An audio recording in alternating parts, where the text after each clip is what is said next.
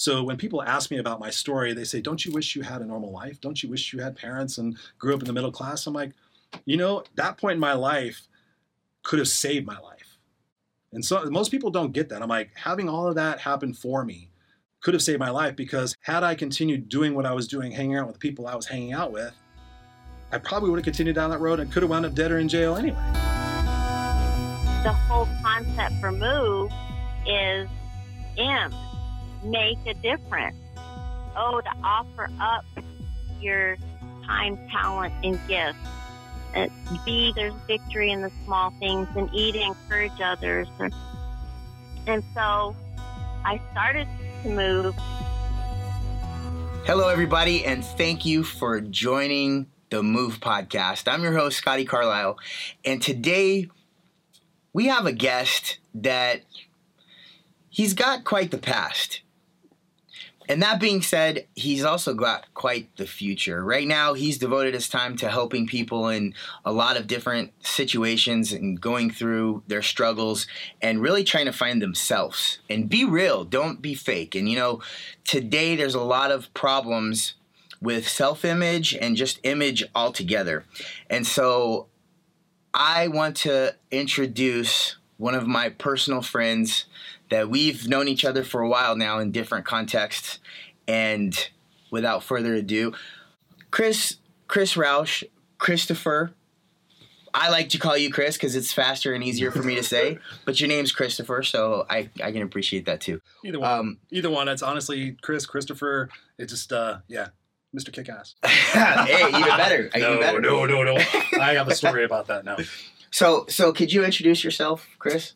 Absolutely. I am Christopher Roush. I am known as the No Excuses Coach, and I love helping people overcome their self created crap without the self help fluffy bullshit. There's my introduction. So, what do you mean by self help fluffy bullshit? That is a very interesting question, Scott. I've been on a journey for the last three or four years, and I could probably almost say that I need to change that line, that tagline, because the self help fluffy bullshit for me before used to be the yoga, the meditation, the breath work we were just talking about. And kind of like oh if you want to if you want to achieve something you have to visualize it in your mind and sit indian style and do all that other stuff. Like when the secret came out i was like oh if you just wish for it it happens. Well for me that pissed me off. It was like no no if you just wish for something it's not going to happen. You have to actually get off your butt and go do it. So but now seeing the self-help fluffy bullshit and seeing how yoga meditation and all those different different aspects that i was not aware of or not educated on they really do impact your life. So um, now i think the fluffy bullshit are the people in the personal development industry who are liars and cheats and scams that are out there saying they want to help people but they all they care about is how much money they can make from an audience. And so that's the fluffy bullshit that i want to get away from and that's why i'm just being me. Uh, okay so you know what? I have seen I don't know how long that you've been that you've been pushing this, but uh, maybe a couple years or and I've seen a lot of personal growth just from your Facebook posts and the conversations that you've had and what where you're going. So I really think that you're onto something and I'm really happy that you took the time to come here to talk to me and and what I wanted to do with that is kind of uncover your story sure. of where you came from, and why it is you do what you do. Why do you give a shit? Why do you care about helping others? What what trials and tribulations have you been through to give you the perspective that you have? How much time you got? trials and tribulations. Enough. Enough. trials and tribulations. Um, yeah, I mean, there's so many different places to start. I mean, I look at um, I was just telling somebody the other day, they asked me, when was a pivotal point in your life where you had to really change how you thought about yourself? And it was back in somewhere 1985 86 80 some i'm bad at dates i was on the i was about 17, 16 17 years old and i came walking in we were staying at this uh, broken down uh, motel and um, i came walking in and the guy said hey do you want to buy a carton of cigarettes and I'm like, he said, "Oh, you want to buy a carton of cigarettes for five bucks?" And I said, "What you got?" And he whips out a, a carton of Marlboro Reds. And I said, "Oh man, I don't smoke those. I smoke Kools." And he was a black guy. And he's like, "What do you mean you don't smoke Marlboro Reds? All you white people smoke Marlboro Reds." And I was like, "No, I actually smoke Kools. I actually smoke menthols." And they're, "Oh, really? Are you making fun of me because I'm black?" I said, "I don't care what color you are. I grew up in Inglewood where I was the only white kid on my street. I don't care what the color of your skin is. I care about the fucking cigarettes, and I don't smoke those." 30 seconds later, I had a gun to my head.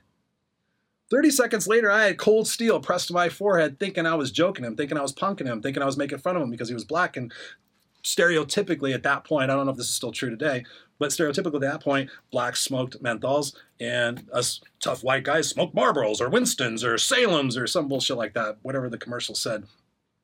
And I said, dude, and I went to go, that's what it was. I went to go reach for my back pocket because my cigarettes were in my back pocket. I went to go reach, and that's when I literally went like this. I said, dude, I'll show you. And I went like this, and then it was like this, and I was like, oh, we have a conversation shift here. You seem to really want me to buy your cigarettes.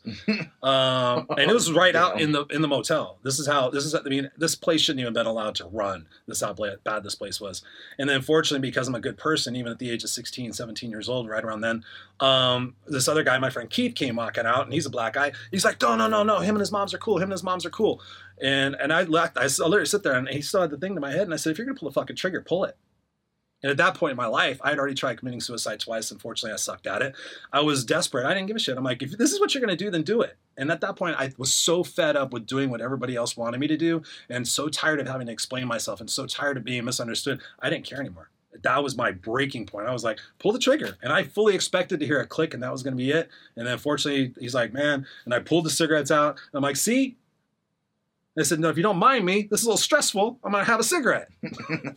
and I wound up, I wound up, you know, befriending him and everything. And, but at that point in my life, I realized that everything I had been through and experienced up until that point really was a pivotal point for me to sit there and say, "Okay, listen, you're gonna get out of the situation in one of a couple of ways: in a pine box." in jail, or you're going to have to make the determination that you are worth more than the situation you're in and have to bust your ass to get out of that and make some really, really, really hard decisions. Um, and so I made those decisions, and that's really what started me to be on the path that I'm on today. So, leading up to that point, you said you almost committed suicide, or you tried to commit suicide a couple times and you sucked at it. What about your life, or what about the the problems that you were having, compelled you to try to commit suicide?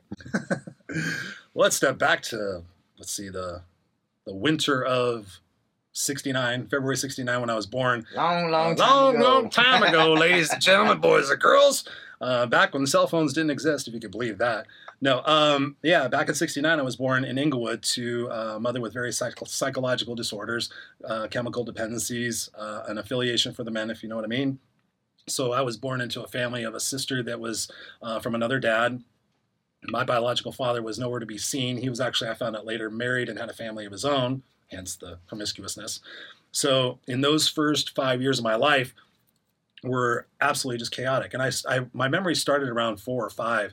And at that point, I just remember being on buses in Los Angeles. I remember, I remember not being a kid. I remember not playing. I remember, you know, always having to go somewhere with my mom or being left with my sister.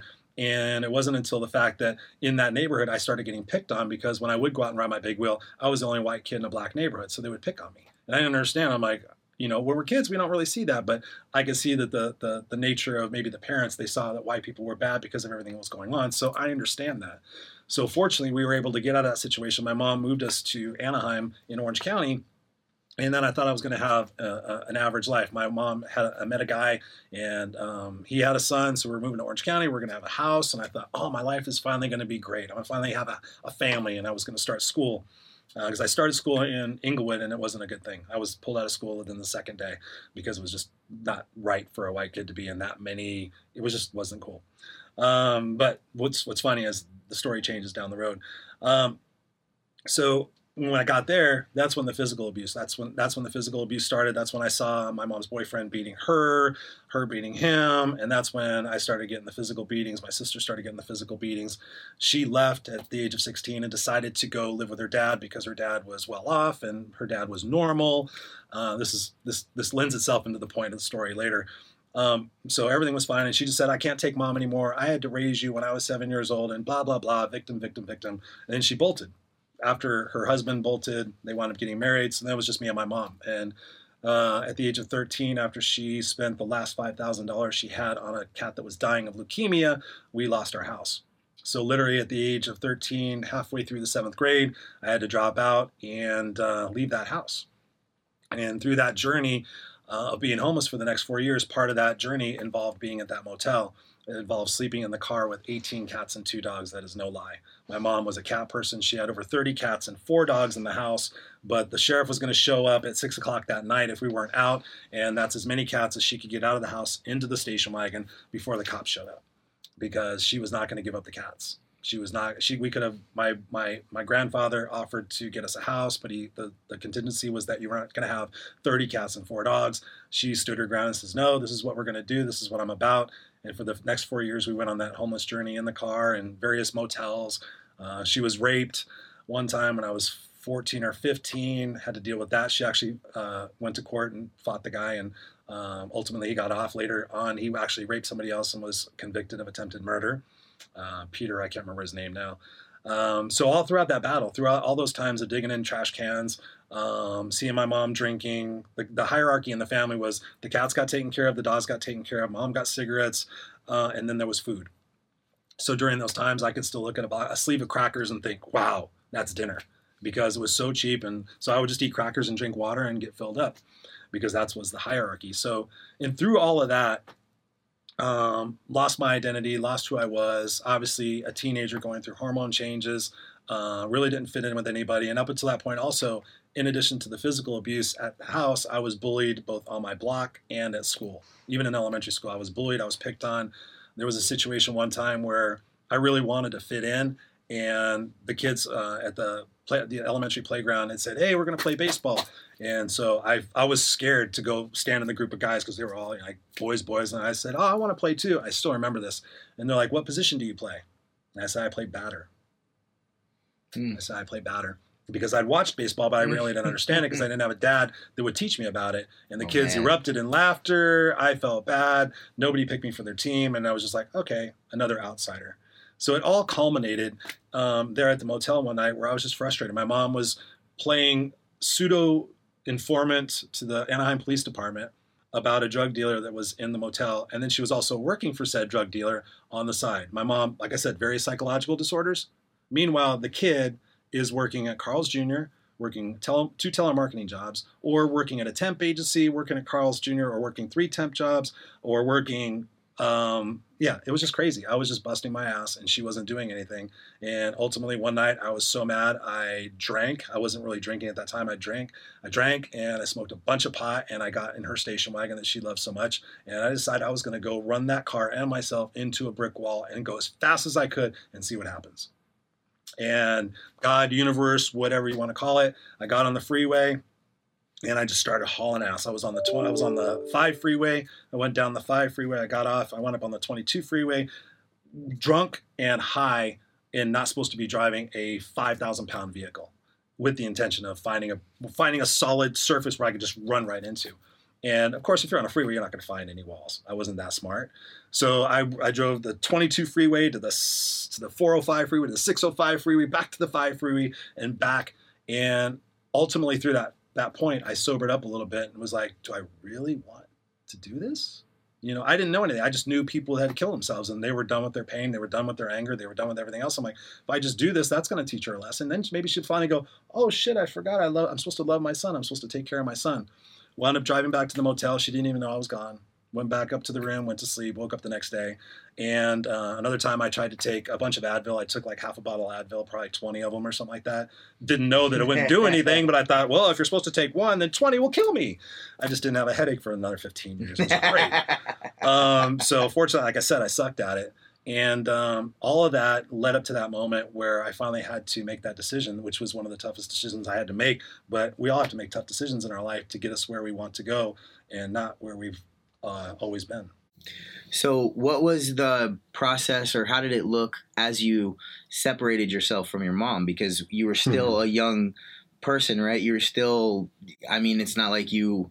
So, I guess you did have a job, right? So, what at what age, and then how did it work for you to finally take that step away from that environment?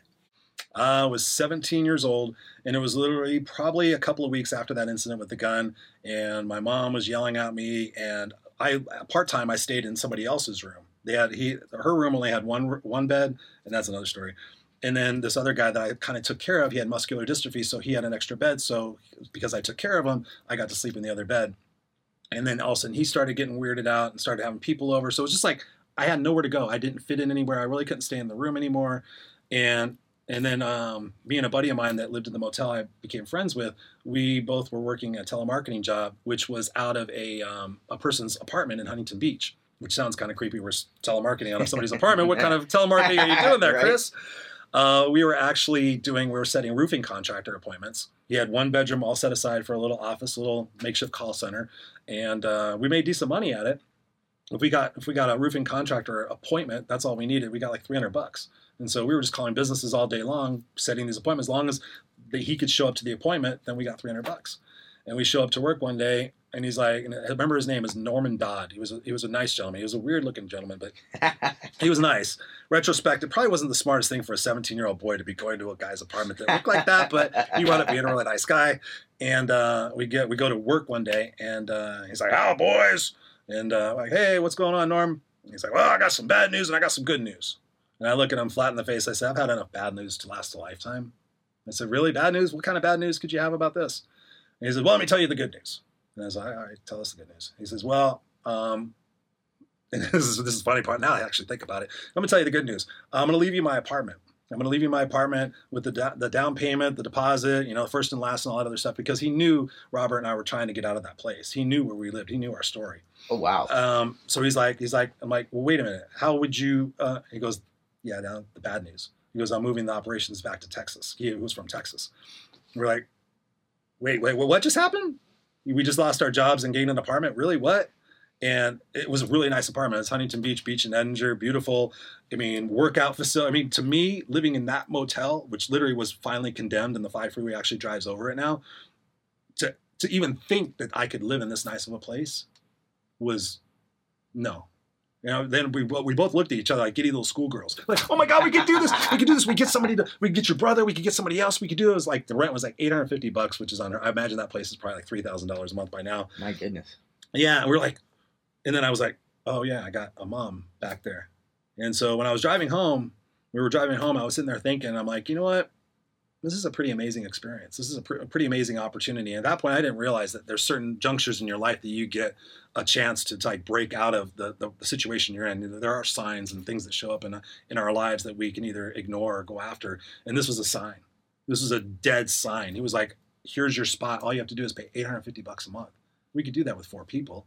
And so thinking about it, I'm like, okay, how am I going to tell my mom about this? You know, maybe she'll let me. Maybe I, maybe I could do it part time. I was just trying to figure out every possible way I could still do it and kind of inch my way out of the situation, make it softer, right?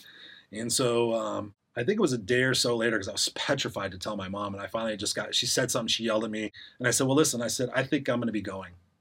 And she's like, "You're not." And I'm like, what? I said, yeah. I said, I'm thinking I'm kind of, I'm kind of done with this. I said, actually, Robert and I got offered to, to take over the apartment in Huntington Beach, and um, you know, what do you think about that? And she goes, you want to know what I think about that? And for, and I thought maybe, just maybe, she was going to say, you know, what? I fucked you up enough. I've put you through so much stuff in your life that that I have screwed you up so bad that you should go do this.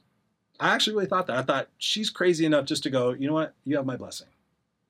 And but no, no, no, no, no, no, no, no. She she she cumulatively cumulatively called me every name in the book that she had ever called me with heightened anger and um yeah, and then then I when I when I went to go leave, I was like, you know what? I'm just gonna leave right now. She called the cops and tried to have me arrested for stealing for taking my own car. She I heard her on the phone. She goes, "My son's stealing my car," and I'm like, "It's actually my girlfriend's parents' car." Oh you God. know, but they they, they let me right.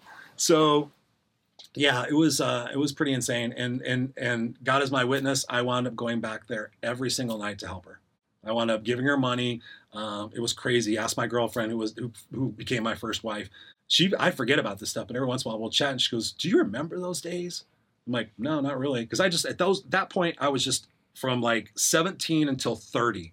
I was just a beast about accomplishing things and just taking advantage of every opportunity I had. I went from being like, huh, what? What do I do now? Oh, can I do this? To no, I've got to take responsibility and control of my life. Otherwise, I'm going to wind up dead or in jail, or a drug addict or an alcoholic or something like that. Um, and um, yeah, she wound up getting stronger progressively because uh, you have to codependency. I didn't know anything about codependency. I didn't realize that as long as he's doing everything, I can go off and play I Spy and informant to the cops and all this other stuff. I don't have to get a job. I could just sweep the grounds and get you know twenty bucks off the rent every week, the week rent. Um, but yeah, that was the breakout moment for me to do that. She got stronger, I got stronger, and then the story changed from there for a while, and then the story got dark again, and yeah, it's been a it's been a crazy journey. What does it look like right now? How are you? Do you have a relationship with her? Do you talk to her? Uh, in spirit, Oh, she passed. Yeah, she passed. Uh, let me see, Sorry to hear 2021. Oh no, it's fine. It's fine. Uh, actually, almost 10 years ago. It was 2011. It's crazy how fast that time went. And I was there and I held her hand. You know, through everything we went through, I wound up. You know, once once I left the motel, once I distanced myself from her, I was always there with her and helping her. Um, but progressively, I started getting around the right people. And one of those people was my girlfriend. And, and at the point where um, our relationship started getting serious, she's like, "I want my parents want to meet you." And at that time, I had long hair, like hair in my face, beard, smoked cigarettes, swore like crazy. I had less of a filter than I have now um, because I was a lot like my mom because I had spent 17 years of my life seeing as that, okay, that's your quote unquote role model, but I knew that wasn't my role model. And so once I met her parents, that introduced me to a whole new world of, oh, wow, I'm, I'm different. I'm different because I had been so kind of secluded in my life that I didn't see. I mean, I knew people were rich and everything, but I went over to their to their house for the first time on acid, by the way. But that's another story. Uh, yeah, it was a little. It was the day out. It was the day after, but anyways. Um, and I walk into their house and I was just like, you know, like a model home. Everything was in its place. Everything was clean. There wasn't cats running around. It smelled nice. And I'd been in nice homes before, but I was like, everything I had been through for the last four or five years, the things I had to endure, you know, going to the bathroom in a bucket in somebody's garage for a while while I slept in their van in their driveway. I've been, I mean, the story is deep. I'm writing that book right now. I love it. It's a pain in the butt to write that book because you have to go back and revisit everything in detail. And I'm kind of like, the past is the past. Let's get on with it. So now I have to go back and open up those boxes and kind of go, okay. And I'm doing that in the book part eh, from a couple of different perspectives. But then anyway, um, I met this guy. I was scared shitless. Like he's gonna take one look at me and go, "Get away from my daughter." She was like higher upper middle class, popular, went to high, was in high school at the time. You know, had all the surfer, clean cut friends. I mean, totally um, um, Valley Girl. Did you ever see Valley Girl? Nick Cage. I I'm sure I have, but I'm I suck with movies, so Yeah, so do, so do I. So do I. But Nick Cage was on the wrong side of the cat tracks. He was the punk rocker, and she was the you know the Valley Girl and everything. Um, but he wound up looking in me and not at me. Very he wound up looking in me and not at me, and he started mentoring me. He was like, you know, I start, and I didn't want to tell him my story. I, am like, I don't want to tell your parents what, what I've been through in the last four years. Are you crazy? What? So I'll talk to my dad. Talk to my dad. He's cool. And so I just started talking to him, telling him about what was up, and um, he just started mentoring me. He's like, "Have you ever thought about going back to school?" And at that point, I was probably 18, you know, still smoking cigarettes, and I'm like, "You, you, you want me to go back to school? You, you, you don't know the real world, dude. You don't know the real world." Uh, no. When I went to continuation, well, so he tells me to go to get my GED. I'm like, "What the heck's a GED?" He goes, general equivalency diploma. I'm like, what is that? I said, I, I'm not going to go back to school. There's no way. And what's funny is in the seventh grade, this is another part of the story. Up until the seventh grade, I was bullied because I was a small kid. But as I started becoming a teenager, I started getting bigger. And then all of a sudden, I went from being bullied to being the bully. Right. Yeah. So I started kicking people's ass at, in junior high school. So I started smoking pot, skipping school, skipping classes. So when people ask me about my story, they say, "Don't you wish you had a normal life? Don't you wish you had parents and grew up in the middle class?" I'm like, you know, that point in my life could have saved my life. And so most people don't get that. I'm like, having all of that happen for me could have saved my life because had she had the rent, had she found another boyfriend, had I continued doing what I was doing, hanging out with the people I was hanging out with, I probably would have continued down that road and could have wound up dead or in jail anyway, or a drug addict. So I look at it, this was like a hard shock. This was a hard stop. Like, okay, listen, here's your life. You think your life's fucked up now? Ladies and gentlemen, wait, there's more. You just signed up for the bonus package. You're going to live in the backseat of a 1969 station wagon with 18 cats and two dogs. Yes, you scored the bonus points. Um, and there's so many stories within that. But yes, I wound up getting my GED because I was like, okay, if I want to keep dating this nice girl, I better do what this guy says. So I went to Wintersburg Continuation School in Huntington Beach, and I went in there. and I'm like, uh, GED? Yeah, you're in the right place. Okay. Well, okay, where'd you go to school at? Brookhurst Junior High. Okay, we're gonna have to send for your transcripts. And I'm thinking, they're going to come back and go, yeah, you need to go back to school. You need to go, like, you missed, because I wasn't good in school anyway. So I'm like, yeah, this is going to be a joke. And I already set myself, and I think that's where I started changing my expectations about things, like not being, oh, I'm going to go back to school. It's like, yeah, right. And sure enough, they came back and they said, wow, you actually really tested well. And I think I needed to make up history or something else. It was like two categories or two classes. And I think I did it for three months. So I went. I got kicked out. I got kicked off the grounds of continuation school because I was smoking. That's what I was going to tell you before. So I was like, "You really want me to go back to school?" Yeah, it was funny. They, t- they told me I had to leave because I was smoking on the grounds, waiting for the class to start. And the guy comes over. And he goes, "You can't be on the ground smoking." And I said, "Well, I, I am. I am. I smoke. That's how I was. I was like totally unfiltered." He's like, "Okay, well, you have to leave the grounds to smoke your cigarette." So literally, while I was watching me, I walked to the edge of the grounds, put my put my toes right at the edge of the grass. I went. I blew my smoke He's straight like, out. you little shithead. Yeah, but no, I mean, in that that was my first awakening that I wasn't stupid, because I've been told I was stupid all my life. I was told to be seen and not heard. I was told to shut up, Chris, and just do what I tell you. Um, so many times I thought that was my name, that I'm stupid. And so once I did that, I was like, hmm, maybe I'm not that stupid. And so I went back and I showed Bill the, hey, I did it. You happy? You proud? Now I'm gonna go back and get your daughter. you know? He's like, now, Chris, thought about college. I'm like, college, dude, I work two jobs right now. I live with four guys in a two bedroom apartment. What? Really? Yeah, yeah, you can just take one call, you know, go to Golden West, you know, go to the community college, just take one class. I'm like, ah. Went back and told all my friends, I'm like, I might be going to college. really? You good, Mr. Smarty Pants? Oh, you're going to go be better than all the rest of us? I was like, that's weird. When you tell your friends something, don't your friends supposed to be kind of happy for you? Yeah. I remember that vividly. Like, huh? I said, well, you know, I kind of joked around. I'm like, well, if I want to keep dating this girl, I got, I'm going to do what this guy says because he, he has a nice house. He's, he's happy. He's got money. He's, Somebody you can learn from. yeah, yeah. You know, maybe, maybe this is the route. Maybe what we're doing over here, jacking each other off, is, you know, not literally, please, but you know, over here is. I just got a visual. I'm a visual person. I was like, no, that was a bad thing to say. Damn it, imagination, stop it. yes. No. Um, so I wound up going back to those guys and saying, "Hey, listen, I'm going to do this," and and all of a sudden I was on the outside. And for those, I want to say it was a year and a half, literally. Um, I finally started finding a tribe. I finally started finding a groove. It was heavy metal. It was the height of '80s, glam metal, Motley Crue, Poison, Bon Jovi. My hair was long, hung out with all these people. I was accepted. I finally fit in somewhere. I had a family. And for them to all of a sudden start kicking me out of that family because I wanted to better myself, I didn't understand. I'm like, does everybody just want to be miserable and, and screwed up in life? Is this what this world's all about? This guy seems to have it figured out. Maybe I should listen to him more. And so I started listening to Bill Moore and everybody else less. And so I went to school and I remember it. I walked up to the administration's uh, office at Golden West Community College and I walked in the door and I was scared to death that I was at college. Like literally, they're gonna they're gonna go, really? Uh, no, you run along right now. You're an idiot. and I said, hi, um, I'm here to register for school. And she says, okay, you know, let's get things started. And we went through the catalog. What do you want to do? And I'm like, I think business. And so my first class was an interpersonal communications class.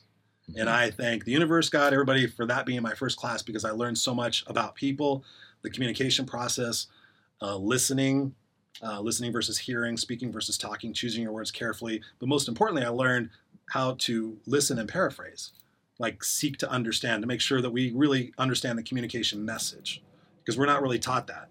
And so it was an amazing class, and it really set me on a path for communicating, listening, and understanding people because I'd always been fascinated by people. And with Bill and everything else, I was fascinated by this new direction in my life. So, and as I started doing more of that, of course, my friends, you know, stopped being my friends. I stopped. Um, the last thing, last crazy thing I did was uh, an eight ball of coke with a bunch of my friends and my girlfriend at the time, the same person. Um, I had my own bedroom, and they slept two in one bedroom, and then one guy slept on the couch, and that's how we were able to make it. So I had my own casita there with my own little mini fridge and all that other stuff. And I came home from work one day, and there was, of all things, toothpaste in my keyhole. So I'm like, "You really gonna stop me from getting into my room with toothpaste?" Yeah, because I went like this. I'm like, it was still wet or whatever. I'm like, I don't get it. yeah. Well, they were trying to prevent me from getting in my room, but they were stupid. So so literally, this is this is the truth. So this is the truth. So one door was right here, and the other door was right here. It was like a little hallway, and then there was a bathroom. So my they tried to attempt me to not for not for me not getting in my room. So I literally, in one fell swoop, the other door was closed. Robert's door was closed. I literally busted it off the hinges, kicked the thing wide open, and like, really, which one of you guys wants to go? really, which which one of you guys wants to lose your life today? What is what bullshit? I'm just trying to better myself. I'm not doing drugs anymore. I'm I'm, I'm like really trying to get better, and you guys are being dicks about it. So at that point, um, and and that was the other thing is that that night when we were doing the eight ball, I thought everybody did drugs because everybody we're hanging out with did drugs. And then all of a sudden, Tammy comes in the room. She's like, I don't feel right. I said, What's wrong? She goes, I just feel real amped and just kind of jittery and da da da. I'm like, Haven't you done this before? She goes, No, this is my first time. I'm like, Oh, hmm. fuck me. Jesus Christ, her dad's gonna kill me. And it was just like all of this, all of this whirlwind again. Like the same thing in the motel. It was like all this whirlwind. This situation right now is not conducive to me becoming the person I need to become in my life. And that's an awareness. That's an awareness we all need to have about we're in a situation, we know that it's not working for us, but we sit there and hope, wish, and pray that someday it'll change. And it drives me absolute crazy. So at that point, my girlfriend says, What do you think about getting an apartment together? Wow, this is getting serious. Mm. Apartment together. What's your dad going to say about that? Um, so yeah, we wound up getting an apartment together, and I told my friends, I said, "Adios." And I was like, you know, we're taking our relationship serious. Da, da, da. Again, oh, blah blah blah. You're you're leaving all us guys for a girl. You're leaving us for some, yeah. And I'm like, I'm leaving to go be happy. You know, we should all try to do that. You guys are all miserable. We go to the store, five of us, and we put a couple of dollars in together to find stuff to make for food every night. That's not the way I want to live. I've lived like that most of my life. Yeah, macaroni, macaroni and cheese and hot dogs and stuff like that. So, um, yeah, it was, it was, it's been an amazing journey, and I wouldn't trade any of it for a minute. So, one of the interesting things that I see again and again and again and again and again is that you, we all have stories and we all have choices, not of just what to do, but what to reflect on. Somebody was talking about their brother and themselves. They used to get abused by their dad. The, the dad would kick their ass. And the one brother joins the military and ends up being special forces and then ends up being you know cream of the crop. And he was he was tough. And it for me it was a real insightful thing because i was like I, I told the guy i was like well you did get abused but it was actually training. Because had he not got his ass kicked he wouldn't be an ass kicker right? Mm-hmm. and that's the truth. Yeah. because we adapt and we grow strong because of our adversities, not in spite of them, because of them. And we have the choice to look back and reflect on what it is that we're thankful for and what it is that we want to move forward with. Exactly like what you've done with your life. And so it's really good. I didn't know all that, dude. Hmm. I just I just liked you because you're in your face and um, I respect that kind of attitude because I I appreciate that. I don't like people that beat around the bush. Uh, sometimes I do, and I'm, you know, sometimes I don't. Most of the time, I try not to, because I believe that when I beat around the bush, it takes away the value of the situation and what I can offer. If you if you're straightforward, you look people in the eye, and you mean what you say, Yes. and you say what you mean, then you will make that situation better. And so, right now, I'm I'm just curious. Do you ever have situations where you reflect and and you and it still hits you in the hits you in the feelers? Do you still have situations that like you you mentioned you're writing a book right now, right? Mhm. And so you have to revisit old wounds and Oh, yeah. how what is your process in order to deal with that if you do have one or Oh yeah, that's a great Okay. question. That's a great question. Um, I didn't know you didn't know all that because I, I- thought I had said it in some of the competitions, but right but just like movies you hear things and forget um, yeah, no, the process for that is a great question because that's been the the most challenging part of the healing journey is forgiveness, forgiveness and empathy. And that's something that we do in my group coaching program, and that's something I do a lot in my coaching now. Um, I know coaching is not supposed to be therapy, but I'm I'm I'm a hybrid of being able to figure out. Essentially, what I tell people is that I have to change your perspective about your past, present, and your future, so that you can be successful and have that unstoppable confidence. Because our perspective is everything. And most people are looking for a perspective shift of like, oh, I want I want an overnight sensational change. But I just get people like, can you just look at it a little bit differently? So in that process, I was very angry with my mom. I mean, we literally won. She won the lottery while we were homeless. Five thousand dollars. She bought a scratcher, won five thousand dollars. Not making it up. God could strike me right now. yep. See, I was telling the truth. no, Must have been. no, and, and it was it was amazing. I mean, oh, we got to buy clothes and we got to eat out and, and stuff like that. But mom, we could get an apartment. And I remember riding my bicycle when I was collecting cans because that's part of what I did too is collect cans and newspapers every day in between jobs to just everything we could do to bring mo- everything I could do to bring money in. Pretty much. I mean, she collected cans and newspapers too. Um, but yeah, I mean, I was angry. I was very, very angry and bitter. And then I would tell her, mom, mom what, grow up. You, you know, you need to act like an adult. And she would always say, I'm four years old. I'm four years old. I'm like, what do you mean you're four years old? You're 40. You know, what do you- what's this bullshit about you're four? What? And that would piss me off. I'm like, Right. take responsibility for your life, woman. You had a kid. You're supposed to do for that kid. That's what you're supposed to do. You're not supposed. And so, yeah, it was it was it was crazy, and I found that everybody else who was miserable around me had the same situation. They were angry at their parents. They were angry at something in their life. They blamed something in their life for why they were who they were. And I was like, I don't want to blame. I want to learn. I want to grow because that's when I was watching those successful people. I'm like, what did they do? They had to be able to process process these emotions. So I started researching and understanding forgiveness and empathy, and I started. And then, and then I remembered. I'm like, and something I say often now is like, you know, if I walked in Scotty's shoes, if I had been through everything that you've been through in your life, Scott, might I think like you? Yes, absolutely. That's why I, I, I have arguments and conversations with people today. Like, why are these people like this? Why are those people like this? I'm like, simply, if you walked in their shoe, no, I wouldn't do that. I have a brain, but no, no, seriously, if you grew up in the conditioning process that all these little boys and girls did from the ages zero to five, zero to seven, depending on when you want to look at the child psychology studies, that that's when our personality is formed. That's when our beliefs are formed. That's when we go set out in the world and we find the subconscious validation for what it is that we supposedly believe, and that just perpetuates that positive cycle or that vicious cycle. So I had to get in the mind of my mom, and I had to sit there and really say, okay, how can I see everything that we've been through through her lens, not my lens, not as a victim, not as somebody who's pissed off and, and mad, but how can I see it from her perspective? Because she would say, I did the best I could with what I had. I'm like, that's bullshit. That's bullshit. No, you had 7,000 people telling you, take care of your son and ditch the cats. Put your son back in school. Don't screw up your son. You made a, you made a responsibility to have this kid. But she didn't do that. So I had to crawl into her mind and go, okay.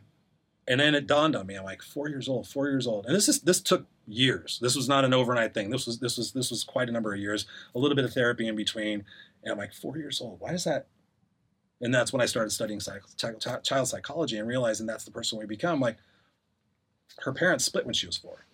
Her dad moved out and left her with her psychotic mother. Oh, she had a psychotic mother too. She told me about a time that she accidentally left the keys inside the house, and and her mom, my grandmother, who I did not like. Um, no, I could tell you about that last phone conversation if you want. It Didn't end pretty. I wished her well, and I never said another word to her.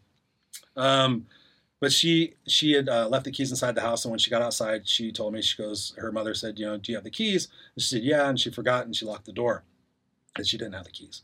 And so when they went to go get back inside, the keys were inside, and said, um, so they busted a window to get back inside, and her mom was like being all nice to her, like, "Oh, you're not in trouble. You're not in trouble." And as soon as she got inside, she held her hands over the the, the stove to make her never forget to leave the keys in there because now they have to replace a little pane window on the on the door. oh man. So I was like, oh. And what was what was really crazy about her situation is that my grandmother did without so my mother could have. So it's almost like my mom. My mom said this too. You know, and in retrospect, it actually comes to me right now, so I should probably remember this. In, my, in retrospect, my mom really did say, she goes, "I want you to have what I didn't have." So I got to go outside and play, and I got to go out and do things. I think the majority of that was so that she could live her own life and do it. She didn't want to be tackled down with a kid. We didn't hardly ever play at all. But my grandmother gave her everything. Like gave her the nicer food. My grandmother ate nothing. My mom always had vegetables and a and a and meat, and everything was about studying and learning. So my mom became very smart. So by the age of 16, she graduated high school and she started going to University of Santa Barbara. I always thought that was a lie because my mom made up lies all day long. Oh, I was a race car driver. I was a model. I was this. I was that. I'm like, you lived a lot of lifetimes in these years because you had at 21 years old or 19 years old, you had a daughter, and then you had me at 26. So where did you fit all this stuff in, right? um, anyways, I thought she was lying, and it wasn't until after she died that I went through some of her papers and found a paper she wrote on um, Freud or something like some crazy, she, like a 16 page handwritten, oh, typewritten, it was typewritten, uh, paper on her perspective on, I, I, it was something like that. Freud or somebody like uh, Socrates or something crazy. I'm like, oh, she was so smart. She was people stupid. She was mm. brought so she she had her mom as that situation. So I just kept crawling into her brain and going, okay, so her dad leaves. She only sees her dad on special occasions, so she's got that father void. Oh, that's what people mean by daddy issues. And I just started putting all the pieces together and and really seeing it from her puzzle. And I look at life as like a puzzle that there's all these different pieces, and we're always trying to put the picture together, but we don't want to deal with all the pieces. We don't want to put all the pieces in the puzzle. And so I try to put her puzzle pieces together and really see things from her from her perspective. Uh, and it still challenged me because I'm like, well, you could have still known. But again, thinking about the psychology of what we put ourselves through, I made that decision to break out of it, but not everybody does. Not everybody feels like they can or knows how to. So I thought she just got trapped, and then she just started reading books to try to help herself. But the more books she read, the more intelligent intelligent she got, more book smart she got, but more people smart she wasn't. And she was the kind of person that was unfiltered to the max up until the day she died. Um, and so I always had to work on that aspect of me to change that big time. And I still had to work on it, but I had I developed a sense of empathy and understanding for the scared little girl that she really was in a big girl's body and that was manifested through all the stuffed animals that she had. I started again, all the people she had stuffed animals all the time. Like okay, everybody collects something, stuffed animals. Then I'm like, why do you have so many cats? Later in life, like probably probably the last year of her life, I started asking her more in-depth questions. We actually wanted her to write this book with me. We were having dinner one night with my wife, and I said, oh, she goes, she goes, oh, after I'm dead, you're going to tell all these negative stories about me. I said, no, actually, I'm going to write a book. I said, you know what? Let's write a book together. Because I'm all about having both sides of the picture. Because I learned that in the communications class, seek first to understand. I'm like, let's write the book together. Let's pick 10, 10 events in our life Let's pick 10 events in our life where I write my perspective and you write your perspective. We get together and then we talk about how we can learn from each other's perspective. And perhaps the reader can walk away with a different perspective on their own life. You know, a mother son duo team. And so that way you you can know that your your story was was told. Because I would love to hear your story in your words, carefully thought out to better understand where you're at. And then she's like, okay, let's do it. And so she was getting she she wound up getting diagnosed with lung cancer um, and so her strength and everything wasn't as great as it was. So I bought her her favorite pen. She was super OCD about what kind of pens she used, what kind of paper she used. So I bought all her pens and paper and I said, okay, let's pick this out. And every time I went to go visit her, which was usually every day or every other day, um, she's like, yeah, I said, you write anything? No, no. And I was like, you really don't care. You're you're kind of getting to that point where it doesn't matter anymore. You're starting to see the real value of life, and I watched that in her eyes. I watched that interactions as she progressively got weaker and weaker and weaker. And it wasn't until the last couple of weeks of her life um, that she really found out that what how she screwed up and how she could have done things differently. So for me, seeing that whole entire journey and being there, holding her hand as she passed away, you know, again affirmed that life happens for you and not to you and I, you know, still sometimes will have anger if I if I choose to, if I think about it from a reactionary standpoint. But now, as I really get into the self help fluffy bullshit, I realize love, love. We're not humans, you know. We're, we're we think we're human. Of course, we're human, but I have learned through the coaches that I've had and the books that they've told me to read, the fluffy stuff. Um, there was a book called "Why Me? Why This? Why Now." And it was a book from like the 70s or the 80s because you could tell by the author's picture on the back. And I'm like, you want me to, because I ordered off Amazon. I said, you want me to read this? She's like, yeah, read it. And I started understanding about us and about our psyche and about our soul's journey. And I started reading The Untethered Soul by Mickey Singer and the um, the Surrender Experiment by by Michael Singer. Two amazing books. Hmm. And he talks about how we are souls having a human ex- experience. And he talks about being able to detach from the emotions. And it goes in line with how I think about things of reacting versus responding. From the emotional standpoint, you can be in a situation and react but what is that? The fight or flight. You know, if I choose to step back, like we were saying earlier, take a breath, and now I'm learning about breathing and meditating. Like, okay, you know what? I can see that I've, I've got emotion behind this. You know, now's not a really good time. Let me get back to you tomorrow. So I've learned to be able to do that because oh, wow. my mom was all reactionary. That's, that's a good quality to have. Yeah, especially when you have a four year old son. Hey, I appreciate what you're doing, but I'm going to go step out here for a second. I'll be right back. Yeah. He's four. He's four. So I've learned that. So now I go into his mind. I get mad at first. I'm like, what do you, wait a minute. He doesn't care if his room has is covered in toys. He thinks that's great. Now I can pick that one up, and I. Mm-hmm. So I'm coming in there mm-hmm. going. My expectation is you have your floor clean. We have our, we have clean floors, so we can walk in. That's my expectation. That's what I've been brought up with. That's what I like. I like cleanliness. So I'm coming here putting my expectations on him when he's like, "Hey, Dad, this is cool. What's your what's your beef?" Mm-hmm. So I've learned to see things from his perspective, and even my my wife sometimes gets mad, and she goes, "You do that all the time now." I'm like, "That's way we can understand and not be so mad and angry and resentful and retaliate towards people." So, yeah, to to the question, it just it took a lot of time, a lot of understanding, but one of the greatest gifts you can give yourself is is really seeking first to understand. And Stephen Covey talks about it in the Seven Habits of Highly Effective People. And once I started applying that that rule alone in my life, my business uh, success changed, my relationship changed, um, everything in my life changed. And people didn't expect it because I was that other person. I was like, no, I have to be right. Well, if I'm if I'm right, then you're wrong, and if you're wrong, you're going to be either fight or flight and not like me. So what does that do? And my mom always had to be right. So I teach people, you know, do I want to be happy or do I want to be right? And you have to think about that. Like, so, like people can sit there and say, oh, this, this, this, and this. And you can sit there and go, no, no, no, you're wrong, you're wrong, you're wrong, you're wrong. But really, is this going to matter in five minutes, five weeks, five years? I'm going to make this person feel like Most shit. likely not. Yeah, I'm going to make this person feel like shit. Nah, come on. So it's a process, but you know, it's uh, it's one that I'm glad that I went through. So, your story brings up another question in my own mind from my own I, hope- personal I hope, I experience. hope it's your mind. Oh, it's well. You know what? Maybe we can debate on that later because who knows? Who knows what this portal is? Maybe something. Anyway, it doesn't matter. So, but but here's my question. You know, the issue or the topic of guilt. Mm. That's because what I have seen is people make stupid choices, right? I know I have Oh, yeah. and people around me have people that were in charge of me when I was growing up. They they did right, and what I've found is that they have it. It's a silent killer. They have harbored guilt from their actions, and that has led to some devastating situations because they want to self efface, self deprecate, felt self, you know, uh, mutilate, self just because they say to themselves, you know what, I deserve bad things because I did bad things, and I'm imagining that your mother had a bout with guilt. When she was when she had all of her when she was thinking about the situations that she's been in and the things that she's caused did you ever talk to her about that or what is your take on how that influenced your relationship or just her life in the later years It's a great question. Great question. Guilt is, um, yeah, that's a that's a that's a silent killer. It really is, and it's amazing how many people do feel guilty and they continue to punish themselves. We continue to punish ourselves over and over again for doing one thing. I mean, we've all done. I've done one thing and continue to punish myself over and over again after the person said, "Hey, you made a mistake. You you apologize. You did the right thing. You're trying to make amends. You're forgiven." But what do we do? We sit there oh oh oh oh oh oh bam bam bam bam bam bam bam, do that.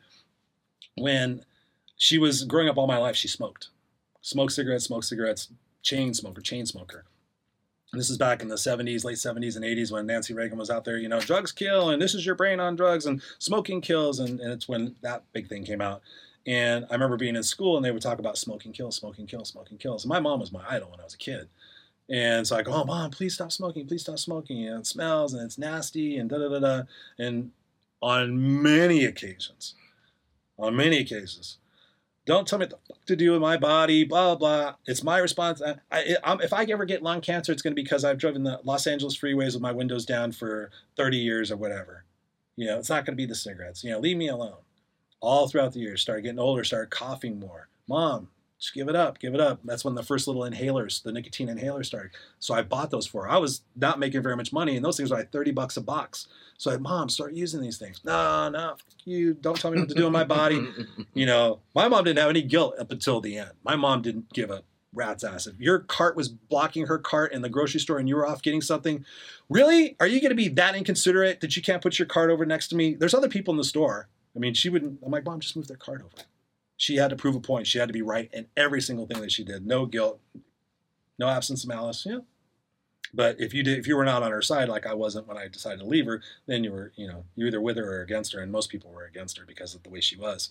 Um, so throughout her life, you know, she smoked, and like I said before, she developed lung cancer.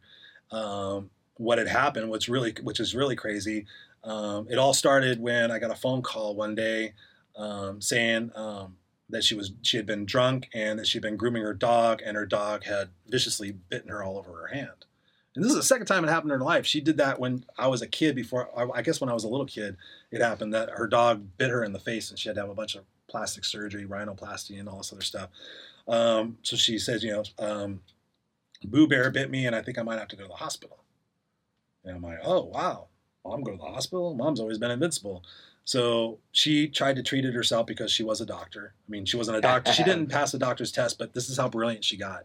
She could talk to doctors and they would ask her where she went to school because she read all the books. Oh, wow. I'm not even making it up. She would, she would, for Christmas, she was like, I want the new Grey's Anatomy book, not the show, but she goes, I want the new PDR, the Physician's Desk Reference, which I know. You know, I want this new whatever a senior aging book, like the doctors get. And she would read that shit and she would understand it. So she tried to, to take care of her own thing, try to debride it and all this other stuff, but it wound up getting infected. So that started a few trips to the hospital to have it debrided and get it cleaned out. And lo and behold, later on, she started developing a sore on her uh, her upper shin on the right side. And it started off as a quarter, and then started getting bigger and bigger and bigger. And she's like, "Yeah, this is weird." She goes, "I'm treating it, and it's not going away." And I was like, "Oh, okay." And this is part of the time when she was going to the doctor, so they started looking at it. and They're like, "Well," and they thought it was a bunch of different stuff. They thought it was MRSA. You know, it's just. I mean, it's, the story is long, but ultimately, what we found out was she had vascular insufficiency in her right leg, so there was no oxygenated blood getting out there to heal the wound. So they found out that, and they thought, oh, they started doing uh, Doppler sonars on her arteries and started finding out that. Oh, I was like, what's that? It's the microphone. Edit that. No, keep that in. Um, so, um, she had uh, a carotid endarterectomy, which means they pull your carotid artery out and they cut Endoctectomy. it. okay. End, carotid, car, uh, carotid end, endarterectomy. Sounds sounds complicated. Now you made me think about it. Anyways, so they Sorry, cut a yeah. they cut a hole, they pull her, her arteries out, clean out some of the calcification that was blocking it. She had like 98% occlusion on the right side. So they cleaned that out, put a stent in there, and then they started. Then they did a Doppler on her leg, found out she had uh, she needed a femoral bypass. Did the femoral bypass. Oh man. It it failed, and through that time, I'm like, Mom, you have to quit smoking. Like every doctor said, you have to quit. You have to quit smoking, or you will die from this. And she's like, eh, don't tell me what to do in my body still. Um, and this ring is getting bigger and bigger and bigger. And so she had the, the two femoral bypasses. They didn't take because they would do the. I learned so much. They did the Doppler in her foot and find out there was no pulse down there. It's not getting any blood flow. And as her leg became necrotic, Man. yeah, she did not. She did not give up. She did not give up. I have pictures. Her her her leg, literally, if this is the right leg, it started off as a quarter, and then it started spreading, and then it started flaking, and then literally her foot started going black. She literally, um, I got a phone call. She was in the Hemet Hospital, and they said we cannot take care of your mom anymore. She will not accept treatment. She's going to need her leg amputated. I'm like, what? Because I thought they needed to do another femoral bypass. I thought the doctors at the other hospital had screwed up blah blah blah. I probably could have a malpractice case, but I'm not that kind of guy because she didn't keep up her end of the bargain. She finally did quit smoking. She finally did quit smoking, but I got the phone call and had to uh, schedule. They wound up scheduling UCI Medical Center to do the amputation. So without me telling her, I said, "Okay, we're going to be transferring you to another hospital that's going to take care of you." And I thought, okay, maybe when we get there, because I'm in Hemet. I mean, Hemet's, you know, no Right. offense, but UCI Medical Center. Compared to yeah. UCI Medical Center. I mean, so I'm like, okay, we'll get there and they'll be able to figure this out. And then she won't have to have her leg amputated. Within the first day, doctor comes in and is looking at it. It looked bad. I mean, I swear I have pictures of it right before I got amputated too, because I'm weird like that. Documentary. Um, and I remember having to. She's like that. They were telling me outside. They're like, if your mom doesn't get her leg amputated, she'll die. The the the the, the, the blood in her body will become poison and she'll die. And I still remember this. I had to walk back in there to again make one of the toughest decisions in my life and one of the toughest calls in my life. I said, "Mom." She goes, I'm not cutting my leg off. This is bullshit. Get me out of here. I mean, just screaming to high heaven. And I'm like, they told me, they looked me in the eyes like, there's no way. There is, there's not. I said, can we try to do a, a buy? Ca- No, no, no, no. It's way too far gone. We could have been doing this months ago, but no. And I'm like, and I believed him because I was like, eh, trust doctors, whatever. Mm. So I remember going back there, Mom, you have to do this. I said, they're scheduling for tomorrow. No, get me out of here. I'm like, Mom, this is the result of all your decisions. This is the result of everything that you, this is it. It wasn't MRSA and all this other stuff. I said, this is it. And I mean, her her leg at that point looked like it had been sitting on a barbecue. I don't know Wow. how. I do not know how she did it. I'm tough with pain, but I do not know how she did that. Even they they had cleaned it all out. They put a wound pump on there. She walked around with a wound pump on her leg, like sucking all the wound stuff out of there for like months, trying to heal it. But it was the arterial insufficiency. So you can suck all the juice out of there, but if you don't get blood flow back Yeah, to that extremity, same, yeah. it ch- chop. And through that process, also, I learned about diabetes. I thought diabetes was just, oh, you take an insulin injection and you're good. But then, I mean, her her husband, uh, when I was a kid, was a was an insulin dependent diabetic, and that's another story I had to deal with. But everybody said, you know, is your mom a diabetic? Is your mom a diabetic? I'm like, no. Why? Do diabetics get their feet cut off? I'm like, oh yeah, they get their legs cut off. yeah, you know. I'm like, oh wow. So I learned about that whole side of things in life, and so what it ultimately got me to do was when she was in the hospital um, for the leg amputation, they had taken an X-ray of somewhere. I, can't, remember- I think they were doing a chest X-ray or something like that, but they wound up seeing uh, some spots on her lungs. So after the amputation, after the amputation, a couple days later, they because I had full rights to, to listen to everything and talk to them, and they said um, we found spots on your mom's lungs. oh man. We need to do a needle biopsy. Are you kidding me? Oh man. Really? Yeah. Um, and just preliminary, we think it might be stage four. Whoa. Oh damn. I got to walk back in the same hospital room that I was in a couple of That's days rough, ago man. and say, hey, mom, by the way, if you haven't been through enough already based on your own actions, which is tough to tell people, um, you need to go in for a needle biopsy because you might have stage four lung cancer. I do not have lung cancer. Blah. Mom, you got to go through the process. You got to go through the tests. You know from all the research and studies you've done, this is the way they're going to be able to determine whether or not it's malignant or benign and find out what's going on. Just do it. So she had to go through a battery of tests, wound up doing the needle biopsy, came back, yeah, stage four. Wasn't from smoking, went back to smoking, was like, screw it, I'm gonna go back to smoking. Because I told her at that time, leg amputated, she went to an assisted living facility. And, um, you know, the deal was I said, if you quit smoking, then I'll continue to help you as much as I possibly can. Meanwhile, she still had a trailer in Hemet with um, 16 cats in four, oh in, in four cages. Ouch. So the cat the cat thing never stopped. I mean, there's a lot in between there. She actually got a house for a while. She was normal. She had a job, and then she lost that house. Had to come live with me in my garage. I bought her a 30 foot trailer, you know, and that and that was fine for a while too. You know, it was like she was retired and she lived on a super limited income, and she had those cats. So I was literally driving from my corporate job to Hemet to the hospital back home, and I did that circuit for months, um, just wearing myself out. And then ultimately, um, she started getting a growth on her back. And we are like, what's this? I, at that point, I really didn't know about mass, mastization of cancer.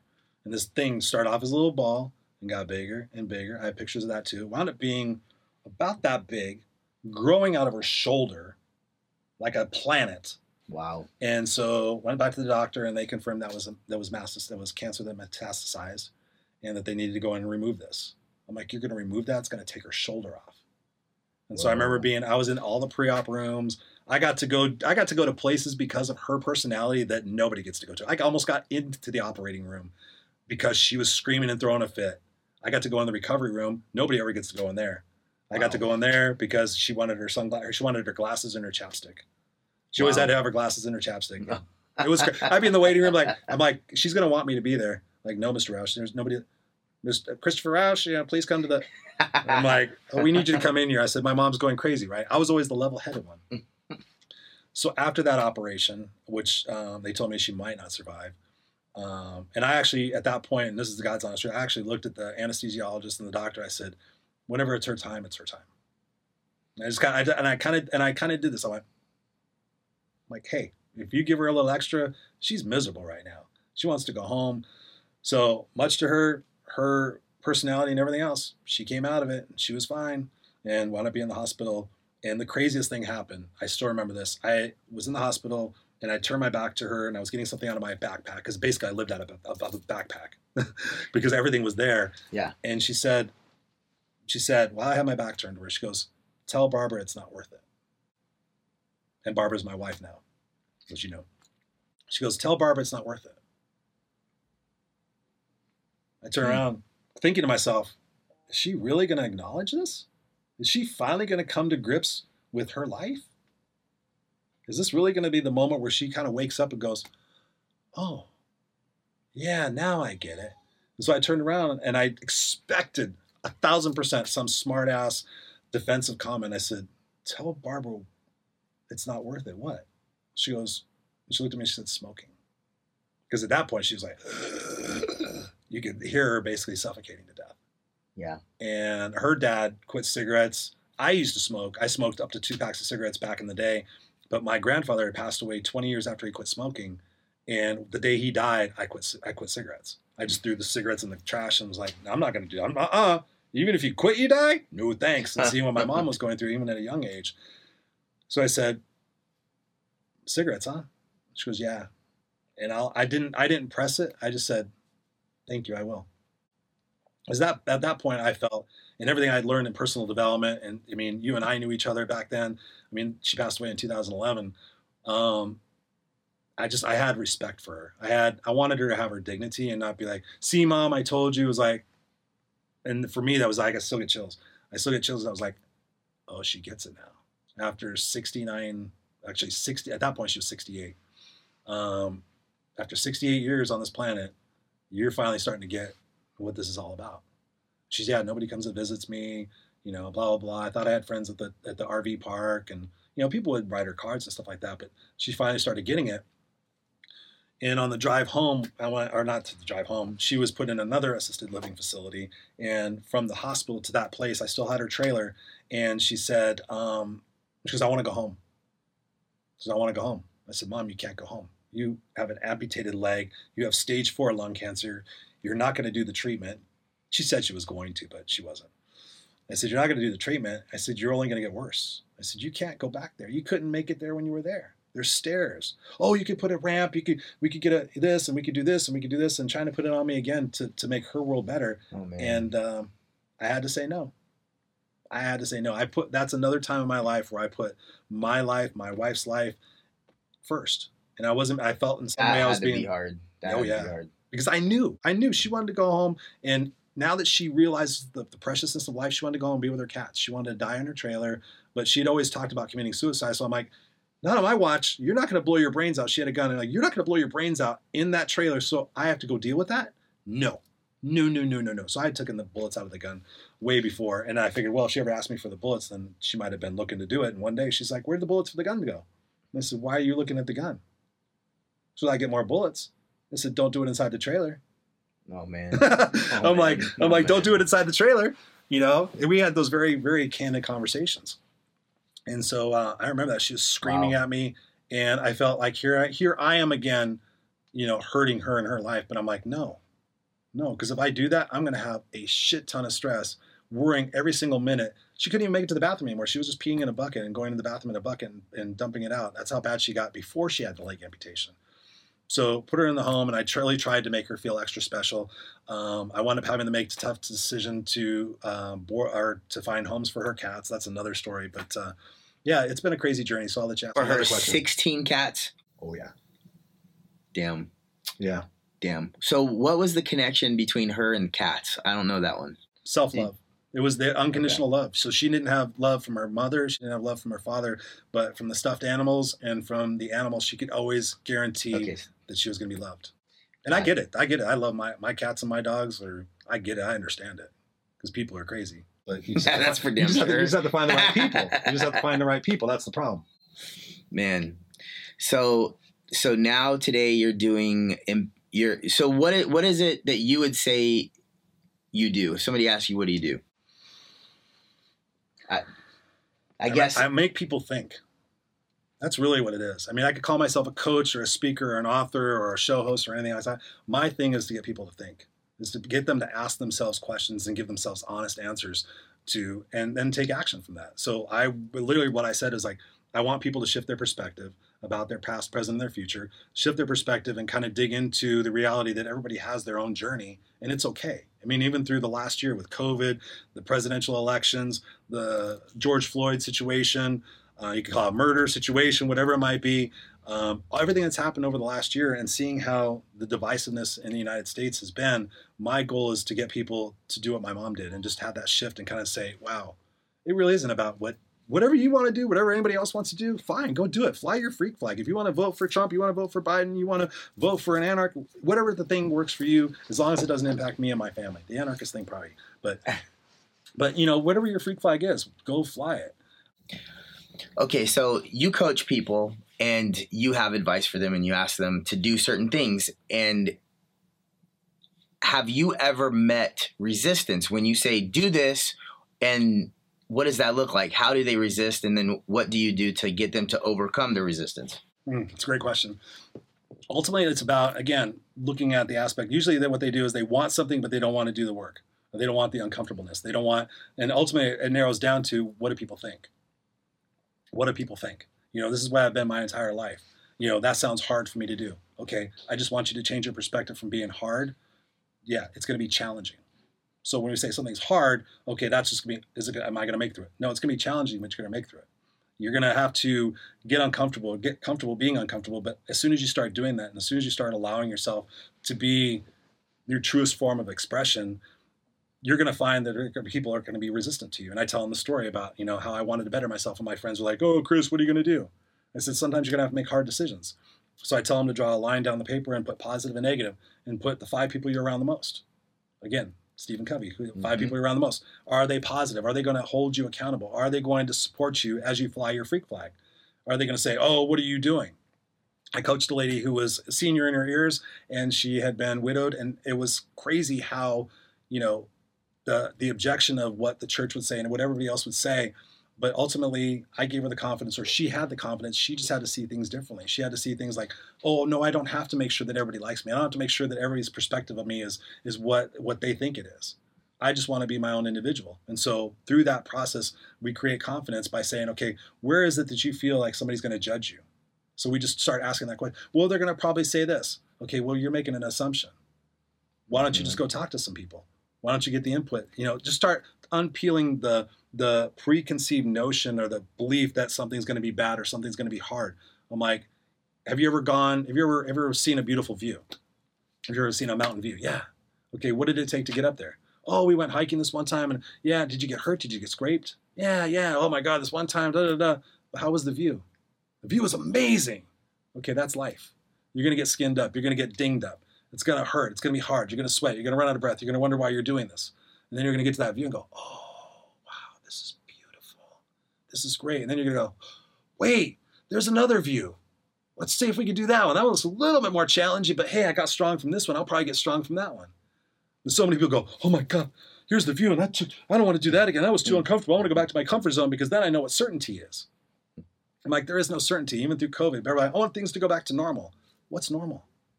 I could literally get in my truck, Scott, and get T-boned by a, a driver, and this could be my last interview. Right. But I made sure when I left my house, I said, I love you guys. I gave my son a big hug because you just never know when your time's going to be.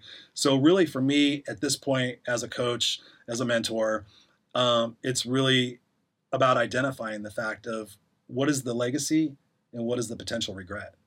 Because we're all going to go. Yep. We're all going to go. And for me, regrets are the single biggest factor that motivates me. So it's about finding what is that person's legacy. Do you want to be known for this person who played it safe because you're worried about it? These people are going to be dead. Their opinions are going to be dead, but you're going to still be sitting here going, yeah. And then I tell them a story. I have a guy, a friend of mine who's a, a multi, multi millionaire, if not a billionaire. A distant friend. I want to make sure I clarify that. not, not like we hang out all the time, but I know I know him, and I've heard his conversations, and we've had some. And I said, you know, and his dad got cancer, and he was trying to spend all this money to save his dad. All the money in the world can fly him to Germany, do all this stuff and his dad did pass away. And I mean, trying every every type of alternative Eastern met everything, all the money in the world couldn't save him. I said, "Did you ever ask your dad like if you could do your life over again, what would you do differently?" Even though his dad was successful too, not nearly as successful as his son. And he said, you know, his dad was really great and great life and everything. He goes, he goes, yeah. He goes, I really regret not taking those chances where I could have been on the leading edge of something. He goes, I had a lot of opportunities in different industries and different things, but I always wanted to play it safe. I always I came from nothing, so when I got something, I wanted to play it safe. And I said, "Oh, he was in survivor mode." Because I think that we're in we're in a couple of different situations. We can either be in survival mode or thrival mode. And for me, it wasn't until I got my coach back in 2019 and I thought I'd done all the work and I thought I was all woke and everything else. and I'm like, what is this? What is this? This block? There's some sort of block that's keeping me from being like really successful. I'm like, right there. What is that? What is that? And she goes, fuck, mate. She goes, you're in survival mode all the time. I'm like, no, I'm not. I've made it. I have a nice house. I have nice things. I have a rental property. I have a great job. I'm not in survival mode. Yes, you are. Because you're constantly worried about becoming homeless again. You're constantly worried, like, okay, if I lose that job, then I've got this, this, and this, and I can sell this, and I can do this, and I can do this. You have got every out plan to make your life certain. But Chris, life, there's no certainty in life. The magic in life is being a kid. And then I really started seeing the world through my son's eyes and going, wow, we use that, we lose that playfulness, we lose that curiosity we lose that sense of adventure. So in my clients, I get them back to that kid-like state. First, we change the perspective about anything that they have a false belief about why they are a certain way. So how can we repicture that? How can we repaint that? Write a letter to themselves. I want you to write a letter to your younger self and, and, and let you know that, that everything's going to be okay, that you're going to turn out great and heal that little person inside of you. A couple of different ways. I have people write their eulogy back in 2008 when I was stuck and trying to figure out what the hell I was going to do. And when I when I finally started Master Motivators, my company, I literally was like, "What am I going to do? What am I going to do?" So I went to a funeral of a coworker, and I was sitting in the back of the church, and everybody was getting up there eulogizing her and saying really beautiful things about her. And I knew her; I didn't know her that well, but I was like, "Wow, I really didn't know Anne that well. She was a really beautiful person. She really, I mean, everybody just." Person after person after person getting up there saying all these beautiful things. And then my buddy Dave Riley gets up there in his gray suit and his pink tie and just starts blubbering. I'm like, wow. And in such a beautiful way. And I thought, all right, I'm all about questions. So I said, Chris, if you died tomorrow, who would show up and what would they say? Who would show up and what would they say? And at that point, probably 10, 15 people would show up, probably a case of beer, bottle of Jack Daniels, Motley Crue CDs, and they would tell stories about, oh, Chris did this when he was drunk. Chris did this thing. Chris loved girls. Chris was a smartass. Chris, you know, had an amazing story and turned around. Uh, Chris did stupid. I'm like, I want my legacy to be way better than that. I don't want to be. That was a point in my life. You know, that's part of still who I am. I'm not. I'm not that much different than that person, but I've changed so much. And so I went home and I was like, let me write my eulogy. So I took out a pad of yellow paper and a pen. I still remember it. And I was like, we are here, the gathered here today to remember the life of Christopher Rausch. Blah blah blah blah blah blah blah. Wrote it, wrote it, wrote it. Probably took me about 20 minutes to write it, a full page. And then I got to the end and I was like, I think I went and got a Pepsi or something like that, came back to my office and I sat down and I started reading it out loud. I started reading it and I'm like, let me read it out loud as though you were at a church or at a service or something like that. And as I was reading it, halfway down, I started having tears down my face. I did not expect to cry. Oh, wow. I did not expect to cry. I knew what I wrote, but reading it in its entirety moved me so much that I realized that the things I was focusing on were bullshit. Nothing in there about my car being on the cover of Hot Rod. Nothing in there about me playing guitar and learning how to play 19 songs and all this other stuff. It was about, and ultimately at the end, it, it says, and it's still to this day, I live this every single day, that Christopher Rausch will have fought for what was right and what was fair. He will have risked for which that mattered, and he will have left the earth a better place for who he was and what he did. So from that point forward, that became my operating plan. So then I had a basis to be able to say, is that working is the decision I'm about to make, the choice I'm about to make, is this working for that legacy or against that legacy? Right? So if I'm thinking about having a couple of drinks and getting in my car, oh, I'm okay. Is that is that a smart move in this legacy to live a long time, to ultimately be a father? Because I wasn't a dad at that point. No, this is this is stupid. So either don't go anywhere or call an Uber. Um, so I started making different decisions, and I started becoming a different person um, and really Im- immersing myself into personal de- development even more, even more. So my gift now is being able to have people do that, have those breakthroughs. I mean, that older lady who had the breakthrough, I just had a meeting with her not too long ago, just a little catch-up session, mm-hmm. and she's doing fantastic. She and her boyfriend, she has a boyfriend now. She realizes she goes, I have to leave my church because they're not comfortable with the relationship because he's Catholic and I'm Christian. And so she stood on her own. She's like, and before she was petrified of what the church would say if she started dating because wow. she's the, the secretary and all this other stuff. She does the youth mini, mini series and stuff like that. And um, she was kind of worried, but then she's like, now I've got the confidence. Now I've got the ability, and and it's okay for them to think what they want to think. I'm going to go do my thing, and I'm not going to worry about that because now I'm happy, and now I see that you're happy when you do the things that you love to do, and not worry about what everybody else is going to say because they're generally miserable, and that's where that misery loves company thing. So yeah, we just got them, and, and to this date, haven't had a failure yet. Wow. And and what you do is basically is basically the definition of move, what you're talking about, because you know, in order for them to have a different life, they have to have a different perspective. In order to have a different perspective, they have to they have to move something in their mind or something in their body. But you know, and the whole acronym of move is make a difference in somebody else's life, which is 100% what you're doing. Because when you do that, you're able to get out of your own head.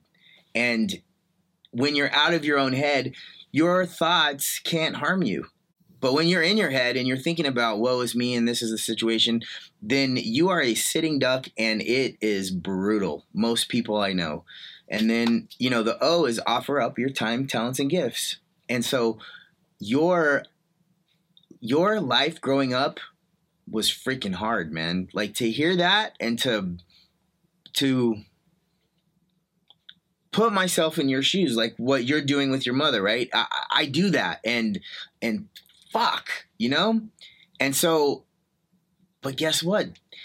That was the biggest blessing to the world because diamonds are shaped from coal yeah. with lots of pressure.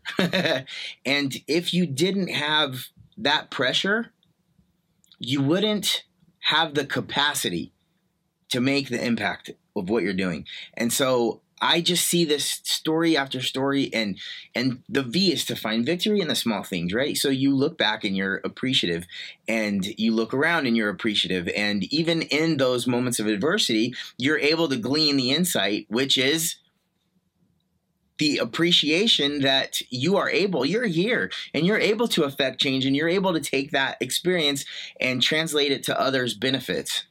And then the E is to encourage others, right? And so your story represents in a huge way everything about move. And so you and i we're really on very similar pages dude. And so i'm i'm just freaking ecstatic that you came on the show to talk about your situation because i didn't know all of that. And i know whoever's listening to this is going to say damn. I hope so. My I, you know my my my mom wasn't that much of an asshole You know, my, my, my dad screwed me up, but you know what? He or or or that kind of thing. You know, my mom was worse. I'll go toe to toe for his story. But then guess you know he's taking it and he's doing something good with it. I guess maybe I could too. And it's so crazy because you don't know the lives that you touch. You don't know from something like this, from your own show, people of people of people that heard something and they may have just heard one little one little thing and you might have been saying it and meant this but they heard it and heard your heart. And they applied it and they felt it and it changed them and it impacted them. So i definitely think that you're on the right road. I think that you have great things in store for you and i'm you know i'm glad that we're friends. I'm glad that we're connected and i'm I'm excited to see what's what's going to come out of this, and if there's something that I can do to help. But um, so if somebody wanted to reach out to you and and get some type of coaching or maybe get some of your insight, where would they find you? How would they get a hold of you? In a hole in the desert. no, no. Longitude the, and latitude, or yeah, what? no. The, the easiest place to get a hold of me is uh, my website, ChristopherRausch.com. R A U S C H, ChristopherRausch.com newly remodeled, looking awesome. Um, uh, my my my web designer has become a personal friend of mine. Ben did a phenomenal job with it. So yeah, I'm very proud of it. All my stuff is right there. All my social media there. My shows, everything is all Wait, in one spot. And, and haven't you written a book already? I did write a book. I have not published published it. Oh well, what the hell's wrong with you? That's a long. You want to get? We got another show. Oh wait, we here we go again. Let's, let's talk about what's wrong with Chris. Oh yeah, we got that show. Yeah, yeah that could be a show. I, what's wrong with Chris? Let's talk about the perfectionist syndrome that you get. Okay. Yeah. So that's okay. I mean analysis by over or paralysis by over analysis kind of thing. Yeah, I did write a book called 69 Tips for Living Your Kick-Ass Life Volume 1 and it was basically a riff on you remember do you remember Life's Little Instruction Book? No. It was it was like gifted to everybody. It was probably about that big. It was called Life's Little Instruction Book and basically it was like you know, it was oh, all, like chicken, uh, chicken soup for the soul kind of thing. A little bit, but it was basically like a, a life manual, if you will. And each it was just number one, two, three, four, five, six, seven. It was every you just read like be nice to somebody today. It was like got it, the, the easy stuff. And so I took that premise and I made it foul. I, t- I, t- I put my own spin on it, talking talking my real language. Somebody asked me the other day, like, how would you describe yourself? And I said, well, and the easiest way that I found the most effective is that I'm one part Tony Robbins, I'm one part George Carlin, all mixed up at an ACDC concert. So that was kind of the framework of the book. It was sarcasm. It's like one of the one of the one of the tips was like, don't be an asshole. You like just don't be an asshole. And that's like be nice to everybody, but like just don't be an asshole. And then I go in and I talk about it's actually the download on my the the download that should be still there is a download of all of those tips. But in the book, I expand on each one of those tips, and of course, in a more personal development way. But I'm like, here, don't be a dick. Here's how you don't be. A, and and by the way, if you don't understand this, then you might be the dick. so it's just it's kind of a sarcastic, funny way of looking at life. And I figured for the for the blue collar kind of demographic people out there that liked you know clean, clear cut language, if you will, would appreciate that. And so I wrote it in that vein. I wrote it from the voice of trying to be sarcastic in a way and trying to be funny in writing. Like, oh, that would be funny. Let me write this. You know, thinking, okay, I'm writing, but I'm not talking. So I got the book done and I set it aside. And everybody told me, I'll set it aside for a couple weeks and then go back and give it a, a once through. And as I was reading it, I was like, this sounds contrived. It sounds like I wrote it with the intent of writing a funny, sarcastic book. Oh, wow. Interesting. So and because I was reading and I read it out loud, I'm like, I really wouldn't say that in a conversation. I don't, I don't imagine me saying it that way. So I had a problem with putting the book out because it didn't sound like my voice. It sounded like me, but it didn't sound like my voice. So a bunch of people were like, "Oh my god!" Everybody goes through that with their first book. First book, it's not funny enough. Just put it out. Just put it out. I'm like, no. And then literally, I was going to start. I was gonna. I was gonna revise the book because it's already done. I've already got a deal with Rockstar Publishing, so I could just go get it published. And then my mentor, who I value my mentors immeasurably. So if you guys have mentors, coaches, you need mentors and coaches um, because they keep you on track. So my mentor had said that she had she's spiritually deep, you know, all this interconnected universe stuff. That's all the way I describe it. And she says, oh, I had a, a, thought about you and you need to write a book. And, you know, and she does a reading for me and spells all this stuff out. She goes, that's going to be your thing, Chris. And I said, well, I've got this book. I, I had, I planned on doing the sarcastic book. I called it volume one. So I was going to do one or two of those and kind of get my, get my feet out there. Obviously just as more of a, uh, uh, uh, sales funnel thing, kind of like, here's how you can get to know about me. And I told her, I said, I have another book called Change Your Attitude, Change Your Life, which is a personal development book.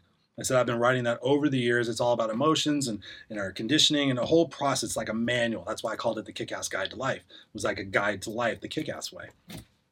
And she's like, No, we're doing on a Zoom call. She's like, No, no. And I said, Well, I got this other book, but I want to do this book like after the other books because I want this one to be the one that potentially gets published. And she's like, Well, tell me about that one. And I said, Well, that one's called It's Just You and Me, Kid. It's a story and an adventure of an adventure of a mother and son who lived a, kind of a screwed up life, but ultimately both, uh, you know, I can't remember what the exact secondary line because it's changed so much. But initially, it's called um, "It's Just You and Me, Kid," because I was supposed to be placed for adoption when I was born, and I found that out later in life. I've also found out that my mother had several abortions. One she had after me, oh, and so I would have had a brother apparently in 1972. I was born in '69, but she said she had an abortion in 1972. Um, but she was supposed to place me for adoption. And I said, Well, why didn't you? And she says, Well, I delivered you, and the nurse back in the day would say, You know, do you want to see him? And she said, I just wanted to see you for a second. So they put the cloth down and laid you against me. And I just kind of looked into your eyes and said, Well, it's just you and me, kid. And I was wow. like, Okay. So, and then immediately Patricia's like, That's the one. And I'm like, Oh, you want me to go through all the painful stories of my past first? She goes, That's the one, Chris. She goes, Your story is what really will catapult you to the next level. Your story is going to be read by so many people. She's like, I see it. She goes, Chris, you don't realize this. And this is sometimes, and I, I've worn this believe. She actually gave me this. This is funny. It's tie in story. She actually gave me this bracelet. It used to be dark blue. It used to be like this. But I have this since 2013. 2013, she gave me oh, this oh, wow. thing called Believe. And sometimes we have to believe in others. We have to believe what other people see and feel about us. Sometimes when we don't have that own belief. She's like, Chris, you don't realize it. I watch your shows. She goes, You have a unique way of asking questions. You have an Oprah uniqueness about you. And that's all I'll say. She goes, she goes, You have so much that's ahead of you that's it's, it's going to be unimaginable. She goes, But you need to get this book done. Because that's what the universe is telling me. That's what she goes, that's why I felt compelled. And I I knew her, and back she wrote a she wrote a book called The Karmic Alibi, and I got a copy of it. And back then I started reading. I'm like, what's this? I couldn't even finish reading it. I was right. like, I told her this today. I'm like, I got your book, Mumbo but I was jumbo. like, what's this shit? Universe of karma and blah blah blah blah. If I can't see it, touch it, feel it, it doesn't exist. Back then. So I remember that. And people do come into your life for certain certain reasons, season or a lifetime. So in 2013, she came into my life and everything was great, and she gave me this bracelet. And then it wasn't until last year, like around mm, after COVID started, that out of the blue, she said, "Hey, you know, can we have a call?" And she she tells me, she goes, "I've been called. I've been, I felt compelled that I needed to connect with you." And we are polar opposites. I mean, she's artist and very quiet. She's amazing. I mean, she's a beautiful person. But here I am, a busted, you know, I'm a bull in a china shop. And for me to sit there and go, why are you reaching out to me? What what is this? And she's like, I I, I have to. I'm, I'm I'm a I'm a spirit guide. You know, all this again to me was fluffy stuff. She goes, I just I'm I'm called here to tell you this, Chris. That's all I can tell you. It's up to you what you do with it. So that's the book I'm working on that I told myself would have the rough draft done by the end of May. I said this last year in September, and I haven't written a word, God's honest truth, since December. I tend to be one of those people that will go hide out in my trailer and go camping for five days and pound it out because I've, I've done everything up until we're about to be homeless. So I've done my, my childhood, which is all by memory. I started keeping journals in 1997. Oh, damn. So from 1997 until now, everything's journaled all the other situations with my mom being in the hospital, all the different things that I went through mentally in my own life, all of that is journal. So I just need to get to that part, and then it's just about going back through and reading those journals. And yeah. I'm, I'm not looking forward to that, quite honestly. Yeah, because I was I was pretty messed up. I used to complain about the same thing over and over again, and I'm going to see that. But at least now I know from the perspective where I'm at now, I had to go through that. Yeah, well, and I feel like you're going to have a rough road to hoe in the way of looking at all of the experiences and how do you glean which ones because you can't have everything you're going to have five novels right you're going to have so much stuff so how do you boil it down and and put these things on the shelf but those things were very important those things were shitty those things were pe- things that people don't experience and you how are you going to put that on the shelf in order to have only these stories that to me i think is going to be a real difficult process I, well and I'm no, just going to give know. it to somebody else and tell me which stories do you think I'm going to give it to like five people, and you tell me which stories speak to you the most.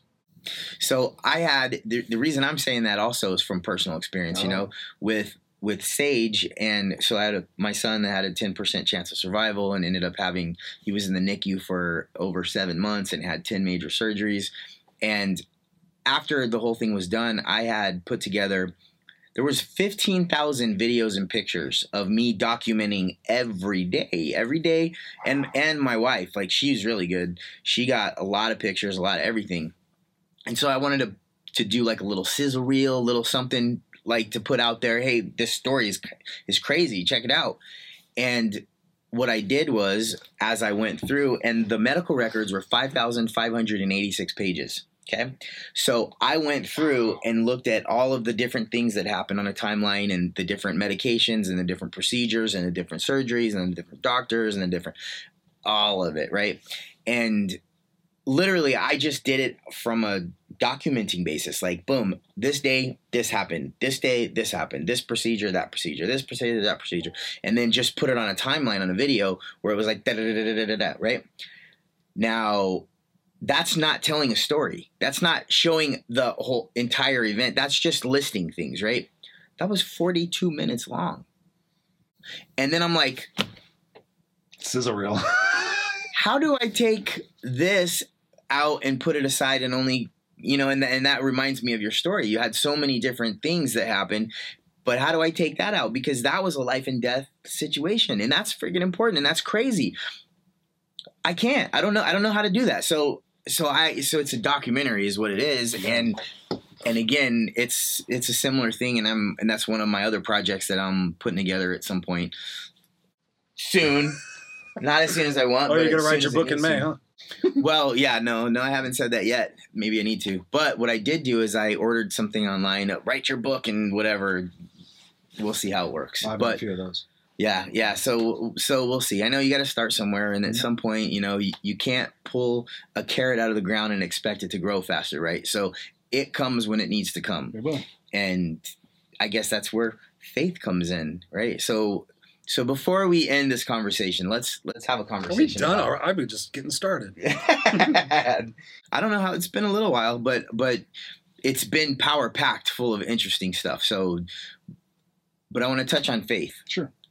Now, I don't necessarily mean faith when it comes to like your religion, if you're Christian or Catholic or, you know, any of that. What I mean is your faith in in in humanity in in what you think like for example the hebrew language doesn't have a word for coincidence.